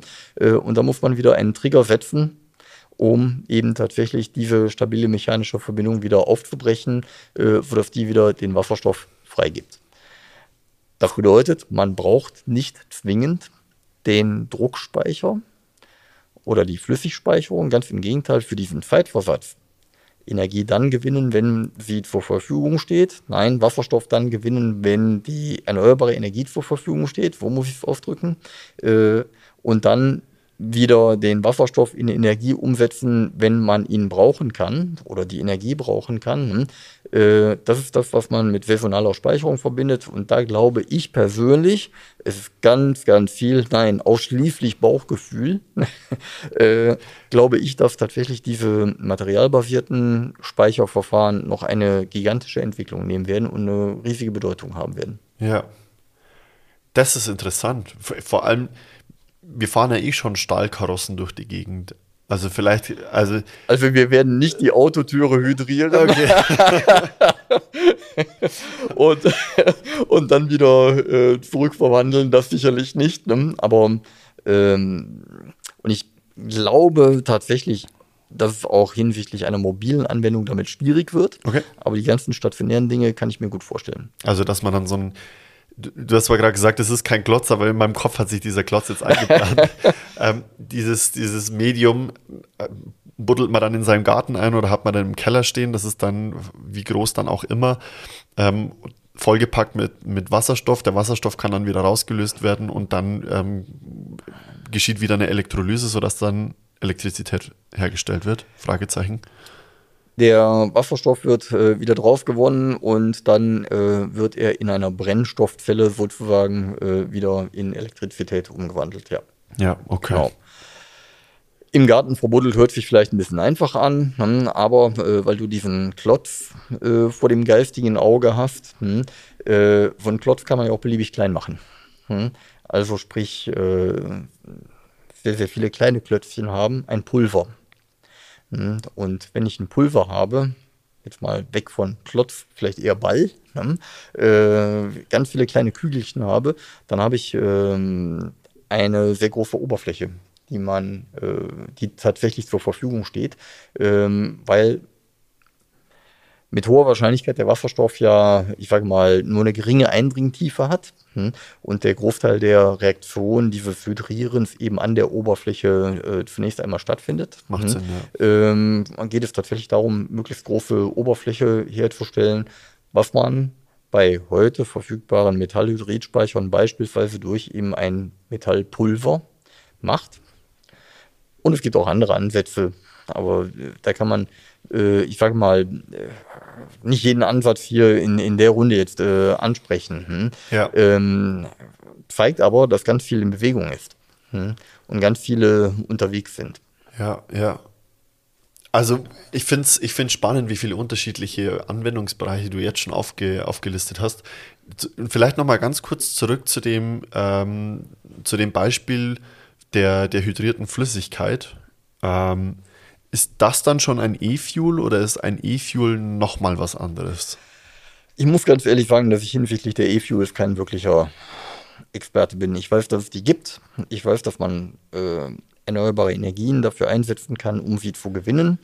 Im Idealfall stelle ich mir E-Fuels so vor, dass ich äh, CO2 nehme und dann auch wieder zurückbaue, sozusagen, hm, um darauf dann wieder einen Brennstoff zu generieren. Also idealerweise den, Wasser, äh, den, den Sauerstoff abspalten, ähm, die Kohlenstoffkomponente dann eben wieder mit Wasserstoff in Verbindung bringen und dann hat man schon wieder etwas, das dem, ich sage mal, klassischen Brennstoff äh, wie, er, auf fossile Art gewonnen wird, äh, sehr ähnelt und man dann eben in einem Verbrennungsmotor beispielsweise verwenden könnte.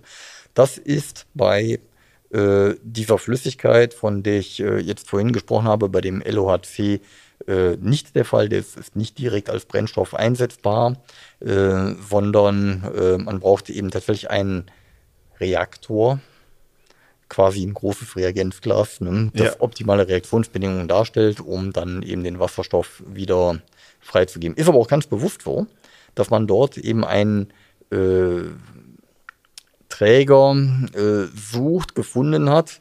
Auch da in China beispielsweise, weil wir eben darüber sprachen, gibt es ähnliche Entwicklungen. Die haben etwas anderen Träger eingesetzt, ne, aber einen Träger verwendet, der eben nicht hochexplosiv oder irgendetwas ist, ne, sondern der sehr stabil ist, ich sage mal in sich ruht ne, ähm, und ähm, wo man, ja, ich sage mal, einen anderen Aufwand äh, betreiben muss, um den Wasserstoff wieder raufzubringen. Ja.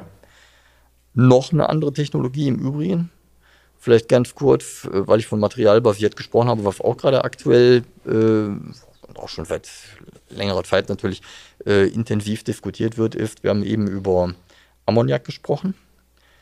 Hm. Wasserstoff gewinnen ist das eine, ihn dann transportierbar zu machen, ist dann eben tatsächlich das andere. Ähm, physikalisch gespeichert, materialbasiert gespeichert, man kann über Pipelines nachdenken und so weiter. Und äh, materialbasiert gespeichert, da stellt sich ja auch die Frage, warum machen wir nicht gleich Ammoniak drauf, da wo der Wasserstoff entsteht, und transportieren dann das Ammoniak, das ich ohnehin für einmal die Düngemittelindustrie beispielsweise benötige und für andere chemische Prozesse, hm, äh, oder um ihm dann auch hinterher wieder den Wasserstoff zu entziehen. Ammoniak, ein wesentlicher Bestandteil Stickstoff, Riesenanteil von unserer Luft besteht aus Stickstoff, hm, also einfach zu gewinnen, einfach abzuscheiden. Ähm, ist also ein weiterer Prozess, Ammoniak zu transportieren, ähm, ist hinsichtlich der Bedingungen deutlich einfacher als äh, den Wasserstoff in seiner Reinform zu transportieren. Hm. Ähm, ist Ammoniak nicht sogar entzündlich? Ammoniak ist jetzt nicht so wahnsinnig fündwillig, aber ist entzündlich. Hm. Äh, hat natürlich die unangenehme Eigenschaft, dass Ammoniak ziemlich giftig ist. äh, aber trotz alledem, es gibt eine riesige chemische Industrie, die täglich seit zig Jahren mit Ammoniak umgeht. Es ist jetzt äh, nichts wirklich Neues. Hm? Ammoniak ist giftig und wir verwenden es als Dünger. Hast du schon mal Ammoniak gegessen? Nein, es nee, ist eine blöde Frage. Ich kann ja auch, ich denke, es ist, äh, äh Ach so, für die den Giftigkeit Menschen, okay. ist äh, für den ja. Menschen vorhanden und äh, dann eben tatsächlich, äh, äh, vor allem dann, wenn man es einatmet, ne? wenn man jetzt tatsächlich von Düngerkorn verschlucken würde, ich äh, will es nicht probieren, weil ich weiß ehrlich gesagt nicht, was da passiert. Ich weiß nur, dass es tatsächlich äh, giftig ist, wenn äh, es in Gasform äh, eingeatmet wird und man daneben steht sozusagen. Ne? Gut, aber sei es wie es sei, äh, es gibt eine Industrie, in der Ammoniak in riesigen Umfängen bereits verarbeitet wird. Äh, man kennt sich damit auf. Das, wo es momentan beim Ammoniak noch problematisch ist, das ist tatsächlich nicht es zusammenzubauen und zu transportieren, von dem Wasserstoff hinterher auf dem Ammoniak wieder rauszulösen. Wenn ich ihn dann doch in, ich sage mal, Reinform benötige, das ist eine Aufgabe, mit der man sich beschäftigt die aber noch keinen so hohen Reifegrad hat, wo man tatsächlich gerade noch dran arbeitet. Okay, weil es zu stabil ist dann sozusagen. Ja, wieder aufzucracken scheint nicht ganz so einfach zu sein. Ich habe bei mir auf dem Schreibtisch eine Doktorarbeit dazu liegen, die ich ehrlich gesagt noch nicht gelesen habe, hm, äh, wo sich jemand mit dem Cracken beschäftigt. Ich habe mit jemandem von einem Fraunhofer Institut, äh, vom Fraunhofer Umsicht in Oberhaufen ist es, glaube ich, äh, Kontakt gehabt, äh, der tatsächlich neulich in einem Gastbeitrag auch geschildert hat, wie intensiv die sich damit beschäftigen und der auch gesagt hat, dass das sogenannte Technology Readiness Level an der Stelle noch ein bisschen niedriger ist. Okay. Äh, was aber nicht heißt, es gibt ganz viele andere Technologien, wo wir lange Zeit, oder was für lange Zeit, aber zumindest äh, uns einfach entwickeln mussten. Hm? Ja. Die Batterietechnologie, von der wir eben gesprochen haben, war ja beispielsweise auch ein solches Thema, dass wir diese hohen Kapazitäten haben, äh, war ja auch nicht von Beginn an äh, gegeben. Absolut richtig, ja, ja. Puh, ja, crazy, dass es in so vielen, also dass an so vielen unterschiedlichen Stellen mit so vielen unterschiedlichen Vorgehensweisen entwickelt wird und alles letzten Endes immer darauf hinausläuft, dass man irgendwas mit Wasserstoff macht. Ja. Das zeigt aber auch, dass es ein riesiges Potenzial dafür gibt.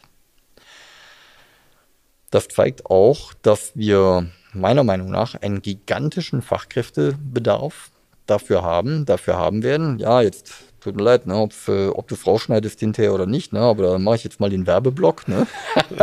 ja, mach ruhig. Das äh, zeigt auch, warum wir beispielsweise einen solchen Studiengang Wasserstofftechnologie und Wirtschaft eingerichtet haben, weil wir uns eben darüber im Klaren waren, dass es diesen Fachkräftebedarf geben wird.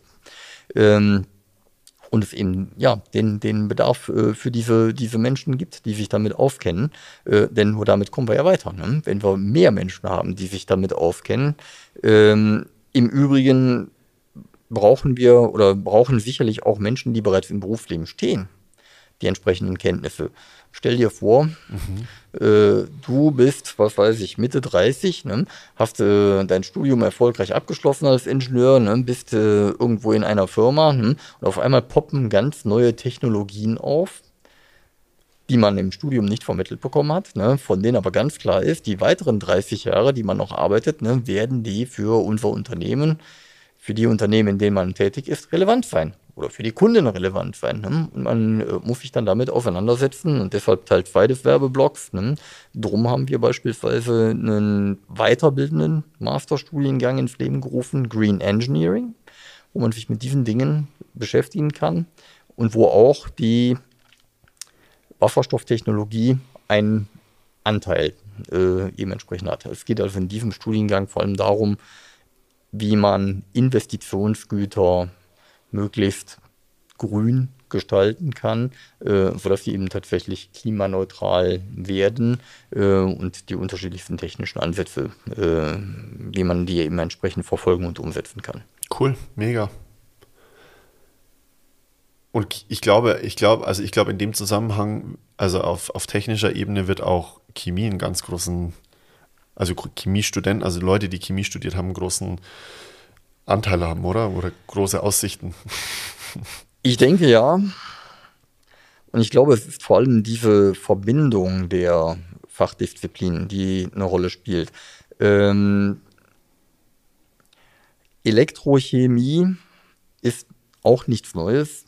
Galvanik ist Elektrochemie beispielsweise ne? und jede Batterie, also auch wenn man von der ganz normalen Batterie, die man in eine Taschenlampe steckt oder, oder auch im Auto wieder ist, ne? aufladbaren Batterie, die man in die Taschenlampe steckt, ne? sprich, das ist ja alles Elektrochemie. Ne? Ähm, hat also schon immer große Bedeutung gehabt. Ich glaube, dass die deutlich ansteigen wird noch, ähm, dass viel mehr über elektrochemische Prozesse äh, wir noch weiter reden werden ähm, und dass wir eben ja diese dieses disziplinübergreifende äh, viel stärker noch haben werden. Hm. Eigentlich ist das Stichwort an der Stelle Verfahrenstechnik, ähm, die eben diese Dinge tatsächlich zusammenbringt. Und selbst wenn wir Verfahrenstechniker haben, wir brauchen immer noch die Ingenieure, die dann, ich sage mal, das Ganze hardcore maschinenmäßig umsetzen. Also der äh, ganz einfache und ganz einfache hört sich despektierlich an, ist nicht so gemeint, ne? aber der äh, Maschinenbauingenieur, der das Ganze dann hinterher eben entsprechend entwickelt, umsetzt, äh, basierend auf einer verfahrenstechnischen, chemischen Grundlage, äh, den wird es auf jeden Fall entsprechend brauchen. Aber der muss natürlich äh, schon ein Stück weit sich, ich sage mal, mit diesen Dingen auch auseinandergesetzt haben. Ja.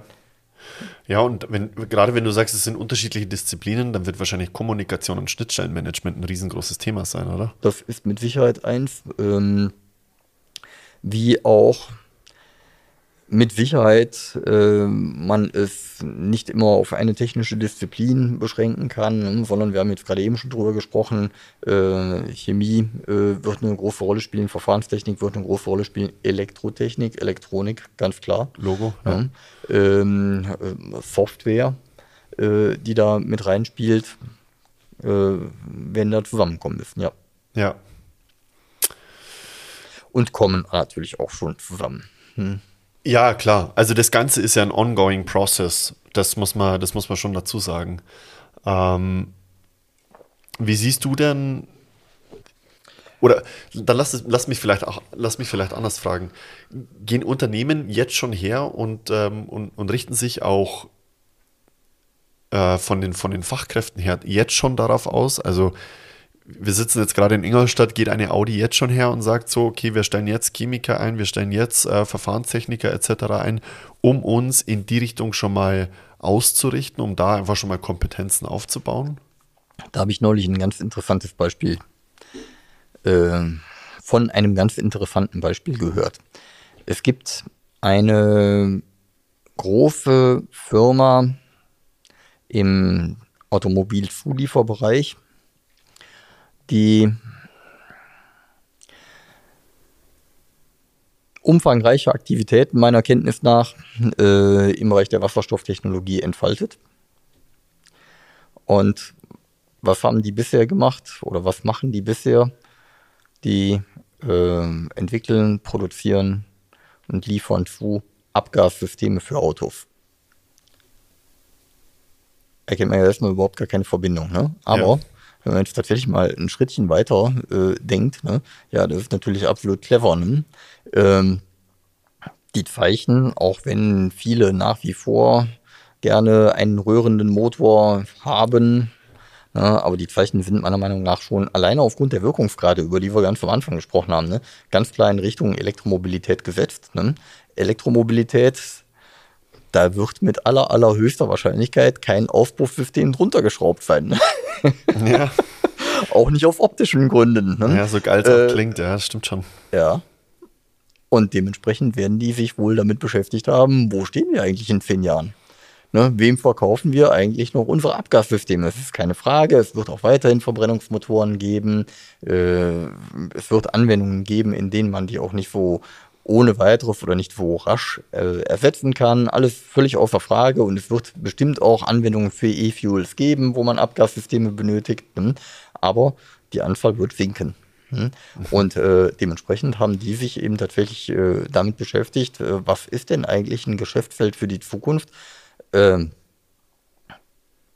diese Entscheidung äh, zu fällen, ich stelle mir das wahnsinnig schwierig vor, aber irgendjemand muss ja tatsächlich dann auf den Trichter gekommen sein, zu sagen, äh, da geht's hin, damit können wir uns beschäftigen, wo auch immer jetzt tatsächlich diese Kompetenzüberlappung, äh, sage ich mal, ist, ne? dass man nicht vollkommen auf der grünen Wiese anfängt. Ich kenne das Unternehmen zu wenig, um, um das äh, einschätzen zu können, wo diese Überlappung ist. Ne? Äh, aber trotz alledem, die haben angefangen, sich mit dem Thema Wasserstofftechnologie zu beschäftigen.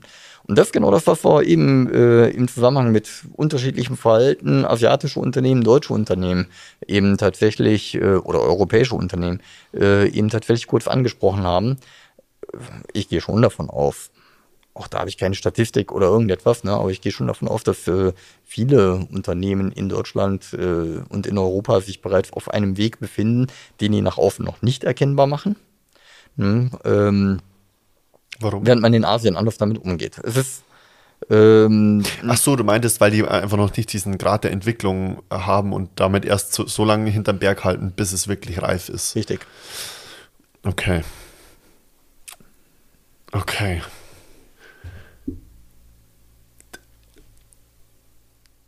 Also ich, ich, bin, ich bin ein bisschen verdutzt, weil normalerweise würdest du ja, würdest du ja denken, wenn ein großer Automobilhersteller sich mit, mit Wasserstoff beschäftigt und es gerade diesen Hype gibt und die ja auch immer daran sind, interessiert sind, dass in sie investiert wird, so eine Nachricht kann ja schon was Großes am, am Aktienmarkt auslösen. Aber gut, da kennen die, die Manager sich deutlich besser aus als ich, mit äh, was es dann damit auf sich hat. äh, okay, aber gut. also es so gibt hin. ja immer unterschiedliche Aspekte. Hm. Ähm, das ist richtig, einerseits, ne, dass das äh, bestimmt irgendetwas auflösen kann, aber solange ich kein Produkt habe, das ich verkaufen kann, kann es ganz schnell wieder in eine andere Richtung gehen. Hm, habe ich ja keinen Effekt. Der Effekt, der tatsächlich auftreten kann, ist ja eher der, dass man sich den derzeitigen Markt damit kaputt macht. Weil auf einmal alle warten auf das, was da kommt und dann die laufende Produktion nicht mehr abkaufen. Und ich könnte mir vorstellen, dass das auch ein Aspekt ist, warum man tatsächlich ein Stück weit die Dinge zurückhält. Sehr guter Punkt. Das hängt natürlich auch damit zusammen, dass man den Wettbewerb nicht bereits schlau machen möchte und so weiter. Ne? Ähm, aber das ist eben tatsächlich die eher übliche Vorgehensweise, äh, die einfach in, in Deutschland, Mittel, Mitteleuropa herrscht. Dass ja. man die Dinge erst zu einem bestimmten Zeitpunkt, dann, wenn sie marktreif sind, auch tatsächlich äh, anfängt, darüber zu reden. Ja, okay. Oder kurz bevor sie marktreif sind. Auf jeden Fall, wenn äh, die Sicherheit des Markteintritt dann eben auch da ist. Ja. Ja, also es ist ja nicht nur in Deutschland so, es gibt ja von, von Apple war jetzt letztens erst wieder die Worldwide Developers Conference, wo sie ihre, neue, ihre Produktneuheiten an einem Stichtag und zwar ähm, dann, wenn sie halt auch zu, Ende sind und fertig sind, haben sie diese äh, AR-Brille äh, rausgebracht. Da wurde vorher auch noch nicht großartig drüber kom kommuniziert, sondern das war halt der neue Shit. An das diese, ist eine, ein ganz interessantes Beispiel. Apple ganz grundsätzlich ähm, man kommt fast nicht daran vorbei, irgendwie das als Beispiel in irgendeiner Vorlesung zu verwenden. Ne? Ähm, und in einer Vorlesung, äh, wo ich Methoden der Produktentwicklung äh, darstelle, ähm, nehme ich das immer gerne als Beispiel. Es gibt äh, bei fast allen Produkten äh, einen Marktlebenszyklus, der typischerweise bedeutet, dass ein Produkt allmählich startet, dann irgendwann eine reife Sättigungsphase hat und dann eben wieder abfällt, gilt eigentlich für jedes Produkt. Ähm, die Zeitspanne ist in Abhängigkeit vom Produkt natürlich unterschiedlich, ob ich jetzt ein Handy entwickle oder eine riesen Papiermaschine, ne, aber ähm, trotz alledem vom, vom äh, charakteristischen Verlauf her äh, sehr, sehr ähnlich. Ingenieursbrille, ich bin kein Wirtschaftswissenschaftler, aber äh, trotz alledem. Ne? Und äh, Apple hat gerade, ich sag mal, in der frühen Phase ja etwas gemacht, hm, dass die äh, tatsächlich diesen allmählichen Hochlauf des Marktes vorweggenommen haben. Die haben ja äh, irgendwelche News gedroppt, schon bevor sie eben den Marktstart gemacht haben. Warum haben denn die Leute vor den Apple Stores übernachtet? Mehrere Nächte, damit sie den heißen Scheiß als erstes kriegen. Ne? Äh, ganz einfach, weil schon vorher Dinge darüber bekannt gemacht wurden. Und das ja auf eine Art und Weise gemacht wurde, hm, äh, dass das wohl als Zufall dargestellt werden wollte. Hat wieder irgendwie den Prototypen blöderweise in der U-Bahn liegen lassen. Ne? Mhm. Ja, Das, wer, was wer glaubt wurde. das denn? ähm, und äh, damit haben die es tatsächlich geschafft. Das fand ich ganz spannend, eben tatsächlich äh, ein ganz anderes äh, Marktaufnahmeverhalten oder ein ganz anderes Startverhalten eines Produktes im Markt äh, durchzusetzen. Mhm. Ich weiß nicht mehr, wie wir jetzt dazu gekommen sind, aber Ja, ja, weil ich gefragt habe, warum die Automobilhersteller oder die, die Unternehmen, die sich damit beschäftigen, mit ihren Produkten noch so hin, hinterm Berg halten. Ähm, aber bei Apple war es ja dann auch so, das Produkt war ja dann schon fertig. Das ist ja eine reine Marketingaktion mehr oder weniger Richtig, dann. genau. Ähm, aber die Produktreife war ja dann schon vorhanden, weil sonst würde man ja nichts liegen, einfach so. das ist richtig, ja. Ja. Wobei auch da witzig, ähm, habe ich gehört, dass Steve Jobs, als er das iPhone vorgestellt hat, hat er nicht alles an, an einem, auf einem Telefon gehabt, sondern er hatte drei unterschiedliche iPhones unter seinem Desk liegen und hat dreimal unterschiedliche iPhones gezeigt, weil es einfach noch nicht so weit war. Zu Ja. dem Zeitpunkt, wo er es vorgestellt hat. Ja, Also selbst, Also selbst das- das, lief nicht wirklich rund bei der Vorstellung, das ist richtig, das habe ich auch gehört. Hm. Aber äh, immerhin hat diese Vorstellung gut funktioniert, ja, hm, auf jeden Fall. um da den Markt heiß zu machen. Ja, ja. Also scha schaust, schaust dir heute an. Wir nehmen uns gerade auch mit einem mit iPhone auf per Video, wo wir jetzt inzwischen hingekommen sind, ja. Äh, das wir dann, äh, und damit sind wir dann wirklich ähm, ein Stück weit äh, von diesem Wasserstoffthema weg. Ne? Aber das ist natürlich ähm, auch äh, eine Geschichte, wo man deutlich unterscheiden muss, handelt es sich jetzt um ein Konsumgut oder handelt es sich um ein Investitionsgut ähm, oder handelt es sich um, tatsächlich um ein iPhone oder beziehungsweise ein Smartphone, welche äh, auch immer, hm, äh, mit einem zwar ansehnlichen, aber dennoch äh, äh, deutlich niedrigeren Preis als einen äh, Pkw, hm, ob man den Markt eben entsprechend für hochkochen kann. Also ich kann mir aus heutiger Sicht noch nicht vorstellen, äh, dass im Falle eines Pkw oder nehmen wir doch vielleicht eher die Lastmobilität, hm, ähm, von der wir eben viel gesprochen haben, dass dort das Thema Wasserstoff äh, eher zum Einsatz kommt, um da wieder den Bogen zu schlagen. Ne? Ich kann mir nicht vorstellen, dass die Spediteure bei irgendeinem Lkw-Hersteller vorm Werkstor übernachten, um, Der Wahnsinn. um die ersten 50 Lkw da äh, zu ergattern. Also das Geschäft läuft einfach anders. Wenn wir an dem Punkt angekommen sind, das wäre, also, weil sie es wollen, nicht weil sie es müssen und nichts mehr über ist sonst, sondern weil, weil sie einfach so heiß auf dieses Produkt sind. Wenn es so ein geiles Produkt gibt, das wäre ja Wahnsinn. Wo, aber es ist vielleicht auch nochmal noch mal ein guter Punkt, wo, ähm, also ich weiß, wieder Glaskugel lesen und, und äh, Bauchgefühl etc. Aber wenn du jetzt mal so einen Blick in die Zukunft wagen würdest, was würdest du denn sagen, so in zehn Jahren, wo, wo befinden wir uns denn oder wo könnten wir uns befinden mit dem Thema? Weil wir haben ja auch die Abschaffung des Verbrenners bis, bis 2035. Ich wollte gerade sagen, also äh, die Frage ist doch eher, welche Alternati Alternativen haben wir denn? Ich fand ganz spannend, ich habe neulich einen äh, Dienstleister besucht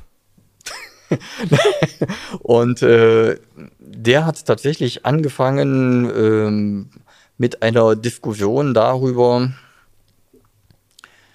ich, ich äh, rede nicht gerne viel, wenn ich bei einem solchen Dienstleister bin, ne? äh, also beim Friseur bin. Ne? Aber äh, der hat ähm, angefangen mit mir ein Gespräch, äh, hat gerade irgendwas in den Nachrichten gehört. Äh, es ging tatsächlich um das Thema Heizungen ne? äh, und hat angefangen darüber sich zu äußern. Hm? Ähm, und wir sind dann tatsächlich in ein kurzes Gespräch gekommen, ne? aber äh, trotz alledem, ähm, wo ich ihm gesagt habe, also zufälligerweise bin ich Ingenieur ne? und habe ihm dann ein paar Dinge dazu erzählt, wo man deutlich merken konnte, äh, der hatte also tatsächlich ähm, in dem Augenblick auf einmal die Dinge etwas anders gesehen als zuvor. Ne? Aber der hat eine Frage gestellt, als es um Gasheizungen beispielsweise ging, hat er die Frage gestellt, äh, hatte wohl einen Migrationshintergrund, ne, hat die Frage gestellt, hat Deutschland denn kein Gas?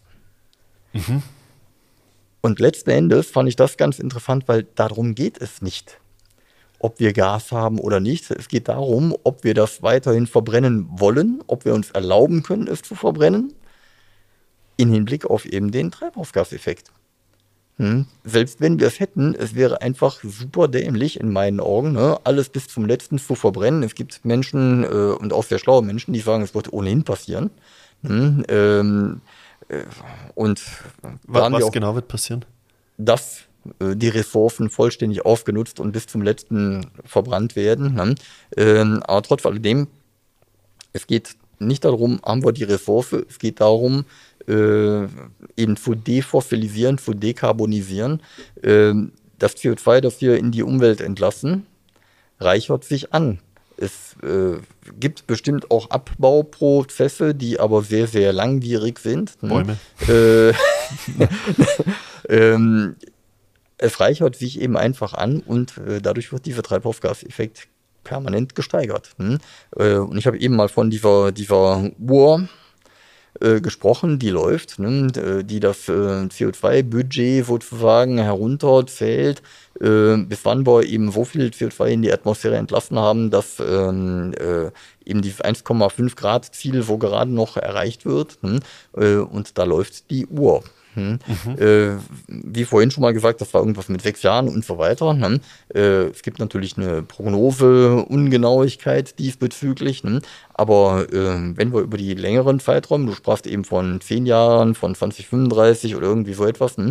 äh, sprechen, dann ist für meine Begriffe absolut sonnenklar, hm, äh, dass wir dann eben tatsächlich an einer Stelle sein müssen, dass wir große Teile unserer Hausaufgaben gemacht haben, sowohl in der Industrie als auch im Bereich des Verkehrs, als auch im Bereich der äh, Gebäude, ähm, wo überall eben tatsächlich heute CO2 entsteht. Ich habe nicht alle aufgezählt, aber ne, äh, sind dann eben äh, tatsächlich einige Energiewirtschaft war ja noch eine, äh, ein großer Sektor, äh, wo wir ganz schlicht und einfach es schaffen müssen, von dem CO2, äh, von den CO2-Emissionen runterzukommen.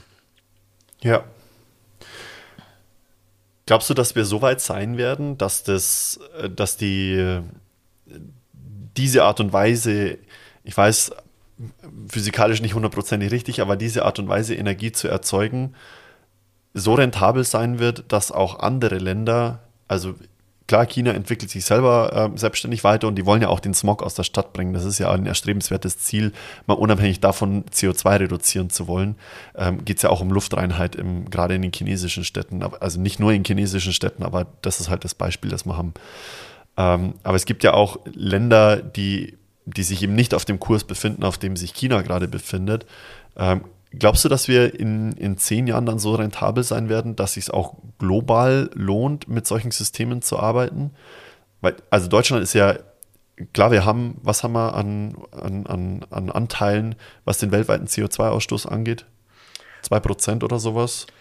Und es gibt ja andere Länder, weil schon die, die auch noch einen sehr großen Anteil haben und für die muss sich das ja lohnen, weil die ja momentan ein komplett anderes Problem haben oder was heißt Problem? Ein komplett, denen geht es darum, am nächsten Tag Essen auf dem Tisch zu haben. Und äh, da spielt vielleicht nicht die, ist, die, ist das wichtigste Thema vielleicht nicht, das CO2 in der Luft äh, zu reduzieren, weil der Weitblick, was passiert in zehn Jahren, überhaupt gar nicht vorhanden ist, sondern was habe ich morgen auf dem Tisch. Ja, das äh, verstehe ich, dass du das so siehst, aber ich glaube, trotz alledem, die Menschen äh, sind ja überall gleich schlau. Hm? Und äh, ich glaube, dass die vor allem auch sehen, wir haben deshalb nichts auf dem Tisch, hm? weil wir ein Umweltproblem haben. Und ähm, wie aktiv das der Einzelne beeinflussen kann, äh, ist dann vielleicht nochmal was anderes. Hm? Aber ich denke, dass die das äh, ganz genauso sehen. Aber vielleicht nochmal zurück zu diesem Thema mit den zwei Prozent. Das ist natürlich eine Zahl, die immer wieder gerne genannt wird und die auch nicht falsch ist. Ne? Äh, aber eine andere Betrachtungsweise ist die, äh, dass man einfach mal in die Vergangenheit schaut. Wie viel haben wir denn zu dem, was sich in der Atmosphäre angereichert hat, ähm, historisch äh, beigetragen und wie viel haben die anderen Länder dazu beigetragen und dann steht Deutschland gar nicht so gut da in der Statistik. Da haben wir Fall. uns eine ganze Menge erlaubt. Hm? Äh, und deshalb haben wir auch eine Aufgabe zu bewältigen. Hm? Ähm, hinsichtlich dessen wird das so effizient sein, so wirtschaftlich sein, äh, zumindest wenn es darum geht, die erneuerbaren Energien zu gewinnen. Mittels Photovoltaik und Wind nehme ich jetzt mal wieder als die beiden äh, wesentlichen Beispielen, hm, dann sind wir da sehr, sehr wirtschaftlich. Also die gewonnene Kilowattstunde äh, mittels PV-Anlage, die ist super günstig. Das Problem ist doch eher tatsächlich den Aufbau zu schaffen, die entsprechenden Flächen zur Verfügung zu stellen, ähm, zu erschließen, zu bebauen. Das Problem ist doch, dass wir für die Genehmigung von Windkraftanlagen gigantische Zeiträume bisher äh, verstreichen lassen. Auch da bin ich überhaupt kein Experte. Auch da kenne ich nur äh, das, was man den Medien entnimmt, was man beispielsweise in Gesprächen mit Energiegenossenschaften hört, nämlich dass bis eine Windkraftanlage genehmigt wird, mitunter das Modell, für das der Antrag gestellt wurde, schon gar nicht mehr existiert. Und dann der gesamte Spaß wieder von vorne losgeht. Das ist etwas, wo wir äh, auch wenn ich mich nicht politisch äußern wollte, ne? aber wo wir, denke ich, äh, enormes Beschleunigungspotenzial haben und das auch nutzen müssen. Ja. Hm? Ja. Und die wirtschaftliche Gewinnung von den erneuerbaren Energien ist nicht das Riesenthema, dass das hinsichtlich der ähm, Umsetzung zu Wasserstoff und äh, der Speicherung des Wasserstoffs dann noch äh, sicherlich ähm, effizienter werden muss, auch wirtschaftlich effizienter werden muss, äh, das steht außer Frage. Da sehe ich aber auch erhebliche Potenziale, wenn man sich das vorstellt, dass bisher diese äh, Elektrolyseure, Brennstoffzellen und so weiter in äh, relativ kleinen Stückzahlen produziert werden und ähm, auch wenn man es sich kaum vorstellen kann, aber sich für diese kleinen Stückzahlen äh, eine hochautomatisierte Fertigung ganz schlicht und einfach noch nicht rentiert, hm, dann ähm, äh, zeigt das aber auch das Potenzial, wenn eben tatsächlich äh, größere Stückzahlen in Aussicht stehen, dann eben äh, hochautomatisierte Fertigungsprozesse äh, eben entsprechend umzusetzen und damit dann natürlich auch mit den Kosten runterzukommen. Ganz blöder Vergleich. Äh, wenn, wenn, egal welches Produkt man verwendet, ich wollte jetzt einen Pkw-Vergleich ziehen, aber möchte das jetzt nicht, ne? Aber äh, äh, weil da auch andere Aspekte noch äh, eine Rolle spielen, ne? aber das, was in kleineren Stückzahlen läuft, ist automatisch äh, typischerweise teurer. Ne? Ja, absolut. Hinsichtlich der Herstellkosten und dass dann der Preis nicht zwingend mit den Herstellkosten in Wechselwirkung steht, außer dass er höher ist. ja. äh, das ist klar. Hm? Handgemachte Messer. Ja. So. Hm. Sind, haben einen ganz, anderes, einen ganz anderen Preis, wie wenn du beim Ikea ein Messer kaufst. Absolut, ja. Sicherlich auch eine andere Qualität, aber trotz alledem äh, ganz klar. Hm? Und äh, das Potenzial, das werden wir in diesem Bereich äh, Wasserstofftechnologie äh, sicherlich ausnutzen für die äh, Umsetzung der erneuerbaren Energien für Wasserstoff, für die Rückverstromung, für die Speicherung, äh, ganz genauso und für alles andere, was in dieser Wertschöpfungskette dann möglicherweise noch eine Rolle spielt.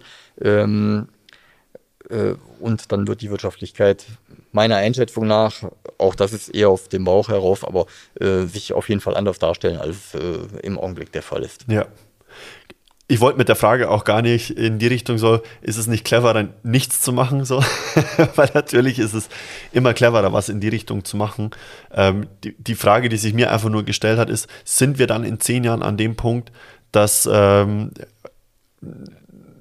keine Ahnung, dass wir äh, in, äh, in, in Afrika jetzt beispielsweise keine alten T3-Schüsseln mehr rumfahren haben, sondern dass es so viel effizienter ist, mit E-Fuels beispielsweise zu arbeiten, mit Wasserstoff äh, zu arbeiten, in, in, in den ganzen Zusammensetzungen, über die wir gerade gesprochen haben, damit man das einfach eher nutzen möchte, weil am Ende des Tages wird der Preis ja irgendwo das Ganze bestimmen. Und wenn, ich finde das, ich finde das Potenzial, das du gerade aufgezeigt hast, absolut gerechtfertigt und absolut super.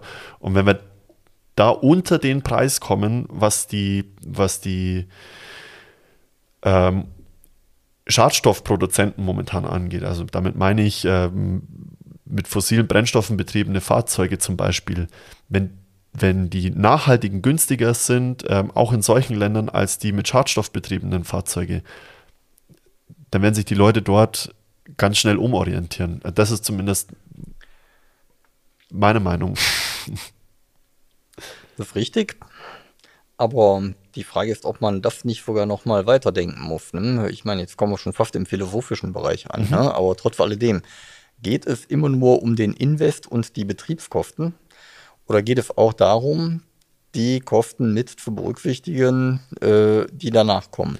Also sprich, ne, den Umweltschaden, den man möglicherweise mit welchem Verfahren auch immer ähm, äh, herbeigeführt hat, den dann anschließend wieder zu beseitigen. Das Plastik ins Meer reinzubringen, war gar nicht so schwer, ne? Den ganzen Krempel da wieder rauszuholen. Ne? Und wenn man heute Berichte darüber liest, äh, dass da ja auch sich schon Tiere drin angesiedelt haben, ne? also auf gut Deutsch, äh, lassen wir es doch am besten da, wo es ist. Ne? Äh, das ist ja dann auch nur eine herbeige, ja. herbeigezogene Diskussion. Ne? Äh, das ist natürlich mit einem größeren Aufwand verbunden. Und äh, sobald dann ähm, die Verursacher bis hin zum einzelnen Bürger die Beseitigung der Umweltschäden, sofern es uns überhaupt möglich ist, äh, wieder über Steuern zahlen müssen, ist dann auf einmal, ich sag mal, der Klassiker, der eben einen größeren Umweltimpact hat, ne, äh, dann unter dem Strich ja auch nicht mehr so günstig. Hm. Ähm, sehr indirekt natürlich für den einzelnen Verbraucher spürbar, ne, aber trotz alledem. So, jetzt hast du aber vorhin gesprochen von Afrika.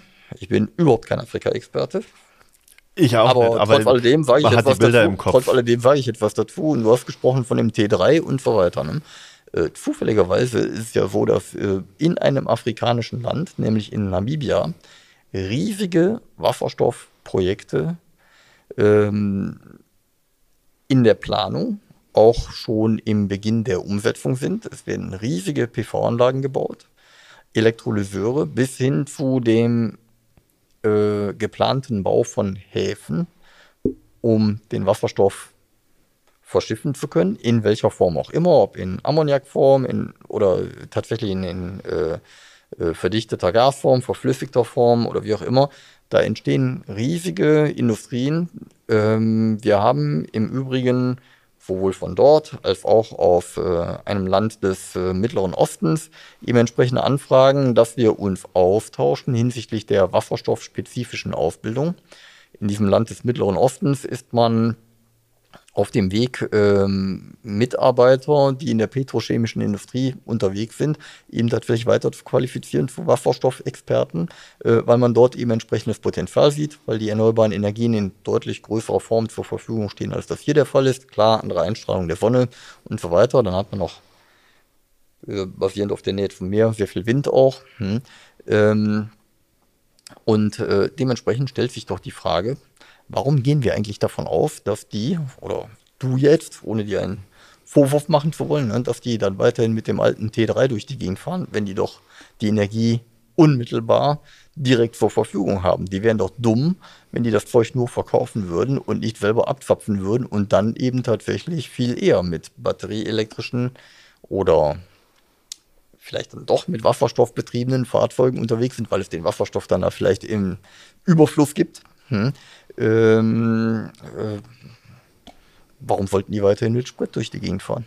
Klar. Den sie importieren müssen, möglicherweise auch noch wie die Raffinerieinfrastruktur in Namibia ist, habe ich keine Ahnung von. Hm. Aber äh, dementsprechend sehe ich dieses Szenario gar nicht mal so unbedingt, ne, sondern äh, ganz im Gegenteil.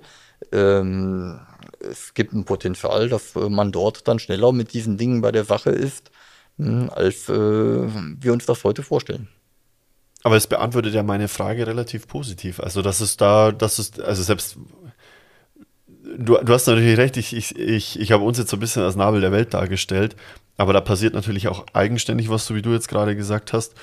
Und dann wird es ja auch automatisch, ist jetzt meine Vermutung auch wieder, ähm, früher oder später günstiger dort werden. Mit, so wie du sagst, wenn da in Hülle und Fülle Wasserstoff auf einmal vorhanden ist und äh, das als Energieträger verwendet werden kann.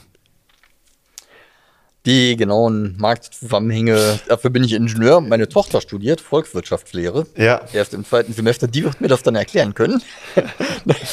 Äh, und ich versuche die auch tatsächlich ähm, dafür zu begeistern, sich mit dem Thema Umweltökonomie auseinanderzusetzen. Also sprich, diese Marktzusammenhänge, die kann ich nur, nur ganz, ganz, ganz oberflächlich irgendwie mir vorstellen. Ja. Äh, aber trotz alledem denke ich, dass dann tatsächlich äh, dort auch eine wirtschaftliche Attraktivität gegeben sein wird. Ja, ja sau gut. Mega interessant. Ich habe noch eine letzte Frage. Warum? Ähm, und zwar, wir, wir, sprechen ja immer von Elektrolyse und dass wir aus, ähm, aus Wasser sozusagen Sauerstoff und Wasserstoff machen. Ähm, kann ich einfach Wasser, also wir gehen ja davon aus, wir haben ganz viel Wasser, weil wir sind der blaue Planet, aber es ist ja alles Salzwasser. Kann ich einfach Salzwasser verwenden zur Elektrolyse oder stört das Salz? Das Salz stört, ganz bestimmt. Ähm, und trotz alledem werden wir meiner Einschätzung nach nicht daran vorbeikommen. Ähm, für diese Umwandlung von Wasser in seine Bestandteile äh, braucht es, da haben wir eben schon mal ganz kurz drüber gesprochen, eine Membran, die hat eine, äh, die ist sehr empfindlich. Ne? Äh, eine sehr kleine Porosität, äh, sehr empfindlich und das bedeutet, dass äh, natürlich das Risiko besteht, dass alle möglichen Fremdstoffe sich an dieser Membran ablagern, die ich sage mal, im, ganz einfach dargestellt verstopfen, äh, beschädigen und dann eben tatsächlich äh, diese Membran nicht mehr funktioniert. Mhm.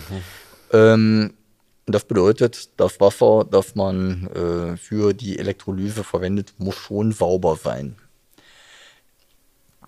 Also am besten destilliertes Wasser? Ob es destilliertes äh, Wasser ist oder welche Bestandteile jetzt tatsächlich entzogen werden müssen, muss ich ganz ehrlich sagen. Ich weiß es noch ja. nicht mal. Ne? Aber ähm, es sollte mit Sicherheit nicht allzu viele Fremdstoffe äh, mitbringen. Und ich denke, dass äh, Salz dort bestimmt nicht besonders nützlich ist. Ja. Ähm, aber es gibt Meerwasserentwalzungsanlagen, auch die, ich sage mal, äh, so weit zu bringen, dass dort eine Wasserqualität rauskommt, eine oder insgesamt die Wasseraufbereitung äh, so weit zu bringen, dass dort eine Wasserqualität rauskommt, die eben äh, tatsächlich dann in einem Elektrolyseur umgesetzt werden kann, da bin ich absolut zuversichtlich, dass das gelingen wird. Hm. Äh, wenn wir diese super feinen Membranen für die Elektrolyseure herstellen können, dann werden wir doch auch in der Lage sein, äh, Filtersysteme, Entfaltungssysteme äh, so weit zu bringen, dass die deutlich größeren äh, Salzmoleküle eben entsprechend entzogen werden. Und dass da auch wieder Elektrochemie mit Sicherheit eine Rolle spielt, ja. ist mal vollkommen klar. Also jetzt mal, mal ganz äh, äh, grob gesprochen. Ähm, ich sprach eben von einem Land im Mittleren Osten, das eben eine Wasserstoffindustrie äh, auch aufbaut, genau wie äh, von Namibia. Hm. Äh, natürlich haben auch die ihre Flüsse und was weiß ich was, hm. aber trotz alledem äh, ist da ähm, absolut klar, dass die so wenig Süßwasser, das ja auch nicht zwingend frei von, von äh, äh, anderen Bestandteilen ist, ne? äh, aber dass die dort so wenig Süßwasser äh, zur Verfügung haben, äh, dass es einfach nicht sinnvoll wäre, das eben zu verwenden für die Elektrolyse oder ausschließlich zu verwenden für die Elektrolyse. Äh, und das bedeutet, dass dort quasi selbstverständlich ist, hm, dass man eine Meerwasserentwalzung benötigt. Und das ist, ich sage mal, ein Baustein in äh, diesem gesamten Spiel, äh, dass auch dort entsprechende Entfaltungsanlagen, Aufbereitungsanlagen äh, entstehen müssen, um äh, das Wasser verwendbar zu machen für Elektrolyseprozess. Ja. Okay. Ja, macht Sinn. Verstehe, aber das war jetzt die Frage, die ich mir die ganze Zeit gestellt habe, so das das halt stört ja irgendwo, weil es ja, wie gesagt, so mikrokleine Partikel sind. Weil vielleicht lässt man sich auch coole Dinge einfallen, wie, also auch, also ich bin ja nicht mal Ingenieur, äh, aber dass man so eine, keine Ahnung, eine Oberfläche hat, packt da das Salzwasser rein, drüber eine Turbine und über die Verdunstung dreht sich die Turbine, oben sammelt sich das Ganze ab, man kühlt die Kuppel mit Meerwasser ab, dadurch ähm, äh, kondensiertes Wasser, man hat äh, destilliertes Wasser und äh, sagen, quasi, Salz über. Ich wollte gerade sagen, quasi von einer Art Destillation. Ne? Genau. Äh, warum nicht? Hm, ist mit Sicherheit auch äh, eine Möglichkeit. Ich muss ganz ehrlich sagen, ich weiß bis heute nicht, weil ich mich einfach noch nie damit beschäftigt habe, wie Meerwasserentwalzung tatsächlich funktioniert. Ja, hm? ich auch nicht. Ähm, aber äh, es gibt auf jeden Fall diese Prozesse und wenn sie eben verfeinert werden müssen, äh, dann bin ich da relativ sicher, dass wir bestimmt entsprechende Wasserqualität rauskriegen. Ja. Vielleicht, wenn wir schon das Spinnen anfangen, hm, wäre es ja ganz gut, die Entnahme äh, genau dort zu machen, wo das ganze Plastik im Wasser ist. Ne? Dann können wir das gleich mit abscheiden. Ja, warum nicht? Wäre doch super. Ja, gut. Braucht man sehr, sehr lange Rohrleitungen für. Ne? Ja. Aber trotz alledem. Ähm, also es geht ja nicht nur darum, Wald abzuscheiden, sondern viele andere Dinge auch. Ja. Ja, oder es gibt Bohrinseln, dann macht man das halt vielleicht draußen auf dem Meer, da wo das Plastik eben ist und kommt dann wieder rein mit seinem wasserbetriebenen, wasserstoffbetriebenen Schiff. Spannend. Sauspannendes Thema, ey. Du, jetzt mal ernst, weißt du eigentlich, warum Züge mit Wasserstoff fahren sollen? Warum Züge mit Wasserstoff fahren sollen, statt einfach oben über die Leitungen? Warum ja? Habe ich keine gute Antwort, weil eigentlich, so wie du es gerade sagst, Wasserstoff hat einen Wirkungsgrad von 40, 43, 42 Prozent. Sowas, ja. Ähm, und da hätten wir sozusagen die direkte Übertragung ich, wahrscheinlich, wahrscheinlich nur in den Bereichen, wo halt keine, keine Kabel vorhanden sind, oder? Wo keine Oberleitung vorhanden ist, ja. Habe ich mich nämlich beispielsweise auch gefragt, ne? was ist das denn? Warum jetzt eigentlich Züge mit Wasserstoff betrieben? Also es geht natürlich immer darum, Diesel-Lokomotiven äh, eben entsprechend zu ersetzen. Ne? Und wo ich auch gedacht habe, es kann doch nicht sein, ne? dass man da jetzt von riesigen Aufwand treibt. Ähm, anstatt einfach da ein Kabel hinzulegen, sehr vereinfacht gesprochen. Ne? Äh, und dann kommt man auf einmal auf solche Dinge wie beispielsweise, dass äh, Tunnel gibt, die so eng sind, äh, dass man da gar keine Chance hat, eine Oberleitung hinzulegen. Hm. Mhm. Ähm, und auch andere Situationen, wo man tatsächlich äh, gar nicht elektrifizieren kann und dann auf einmal tatsächlich äh, das Thema Wasserstoff wieder ins äh, Spiel kommt. Abgefahren, cool. Mhm. da siehst du auch wieder, wie, wie sehr die fossilen Brennstoffe oder die fossilen Energieträger in unseren Alltag integriert sind, ohne dass wir es irgendwie wirklich realisieren, sondern das ist einfach so. Ja. Und mit solchen Themen kommt es dann erst wieder auf, so, ach so, ja, das funktioniert ja gar nicht. Ganz genau. Spannend. Ja. Puh. Ey, ich danke dir viel, vielmals äh, für deine ganzen Einblicke. Ich habe heute auf jeden Fall wieder einiges gelernt. Ich äh, bin auch gespannt, wenn ich mir den Podcast jetzt noch ein zweites Mal anhöre. Da wird bestimmt noch mal mehr hängen bleiben. ähm, du hast jetzt gerade schon einen kurzen Werbeblock aufgerissen. Ich würde trotzdem jetzt, ich gebe zum Ende des, des Podcasts gerne einfach noch mal kurz äh, in kompakter Form eine ne Möglichkeit. Ähm, wie heißen denn die Studiengänge gleich nochmal, die es an der THI geben wird, also an der Technischen Hochschule Ingolstadt geben wird? Und ähm, kann man dich irgendwie ähm, erreichen, wenn, wenn man irgendwie Interesse an dem Thema Wasserstoff hat? Also wir haben im Bereich der erneuerbaren Energien äh, mehrere Studiengänge. Ähm, einmal einen Bachelorstudiengang Energiesysteme und erneuerbare Energien. Ähm, mit ganz normaler Hochschulzugangsberechtigung kann man den äh, studieren und wird dann eben tatsächlich fit gemacht, um mit erneuerbaren Energien äh, umgehen zu können. Genau den gleichen Studiengang bieten wir auch auf Englisch an. Energy Systems and Renewable Energies. Ähm, zieht, äh, zieht, internationales Publikum an, ist äh, dafür natürlich attraktiv und ähm, ich glaube, dass auch für den einen oder anderen deutschsprachigen Studierenden gar nicht so uninteressant ist, weil man relativ schnell mit diesem Thema auch in einem internationalen Geschäft tätig ist, wie eben wir über Namibia, äh, den Mittleren Osten, äh, China und was weiß ich was gesprochen haben. Ne?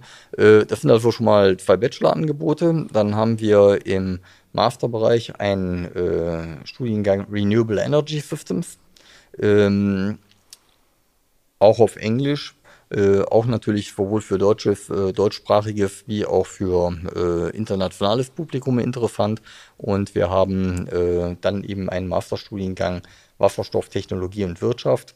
Ähm, den man beginnen kann, wenn man eben einen technischen Bachelorstudiengang, auch ganz einfach gesprochen, äh, zuvor bereits gemacht hat, äh, um sich dann eben auf diese wasserstoffspezifischen Themen äh, zu spezialisieren. Und dort decken wir die gesamte Wertschöpfungskette Wasserstoff äh, eben entsprechend ab.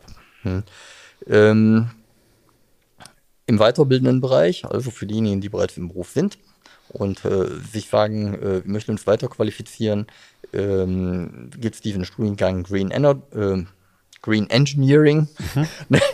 ähm, mit dem wir eben ähm, Entwicklung von äh, umweltfreundlichen, klimaneutralen Investitionsgütern äh, adressieren. Einmal aus der Anbietersicht, aber auch aus der Nutzersicht. Hm? Äh, also, wenn ich als Maschinenhersteller, sage ich mal, ein Produkt in den Markt bringen will, muss ich natürlich damit punkten können. Wenn ich von einer Anlage betreiben will, äh, egal für die Fertigung von äh, Joghurt oder Bier oder äh, irgendwelchen abgefahrenen technischen Produkten, hm, äh, habe ich auch ein Interesse daran, mein Produkt wiederum klimaneutral darstellen zu können. Hm. Ähm, also Anbieter und Nutzversicht werden dort äh, gleichermaßen bedient äh, und dazu bieten wir diesen Studiengang an. Ja gut, und wie kann man mich erreichen? Ähm, ganz einfach, Hochschule Technische Hochschule Ingolstadt oder Webpage der Technischen Hochschule Ingolstadt, Fakultät Maschinenbau. Und wenn man dann finden will, dann findet man da einen Herrn Moll ähm, und auch meine E-Mail-Adresse und äh, darüber bin ich dann zu erreichen. Perfekt, sehr gut. Da bleibt mir nichts anderes zu sagen als vielen, vielen Dank nochmal für die ganzen Insights. Ähm, hat mir riesengroßen Spaß gemacht und wie gesagt, ich habe einige Insights gewonnen und äh, bin gespannt, wo wir in ein paar Jahren stehen werden. Ich bin total überrascht, wie lange wir uns über ein Wort Wasserstoff unterhalten konnten mit allen möglichen Facetten. Hat mir auch irren Spaß gemacht. Super klasse. Äh, ich hätte jetzt beinahe gesagt, gerne wieder. Ich weiß zwar nicht über welches Thema, aber Jederzeit, jederzeit. Vielleicht, wie gesagt, in ein paar Jahren dann nochmal über Wasserstoff. Werden wir sehen, wo wir dann sind. sehr gerne. Alles klar.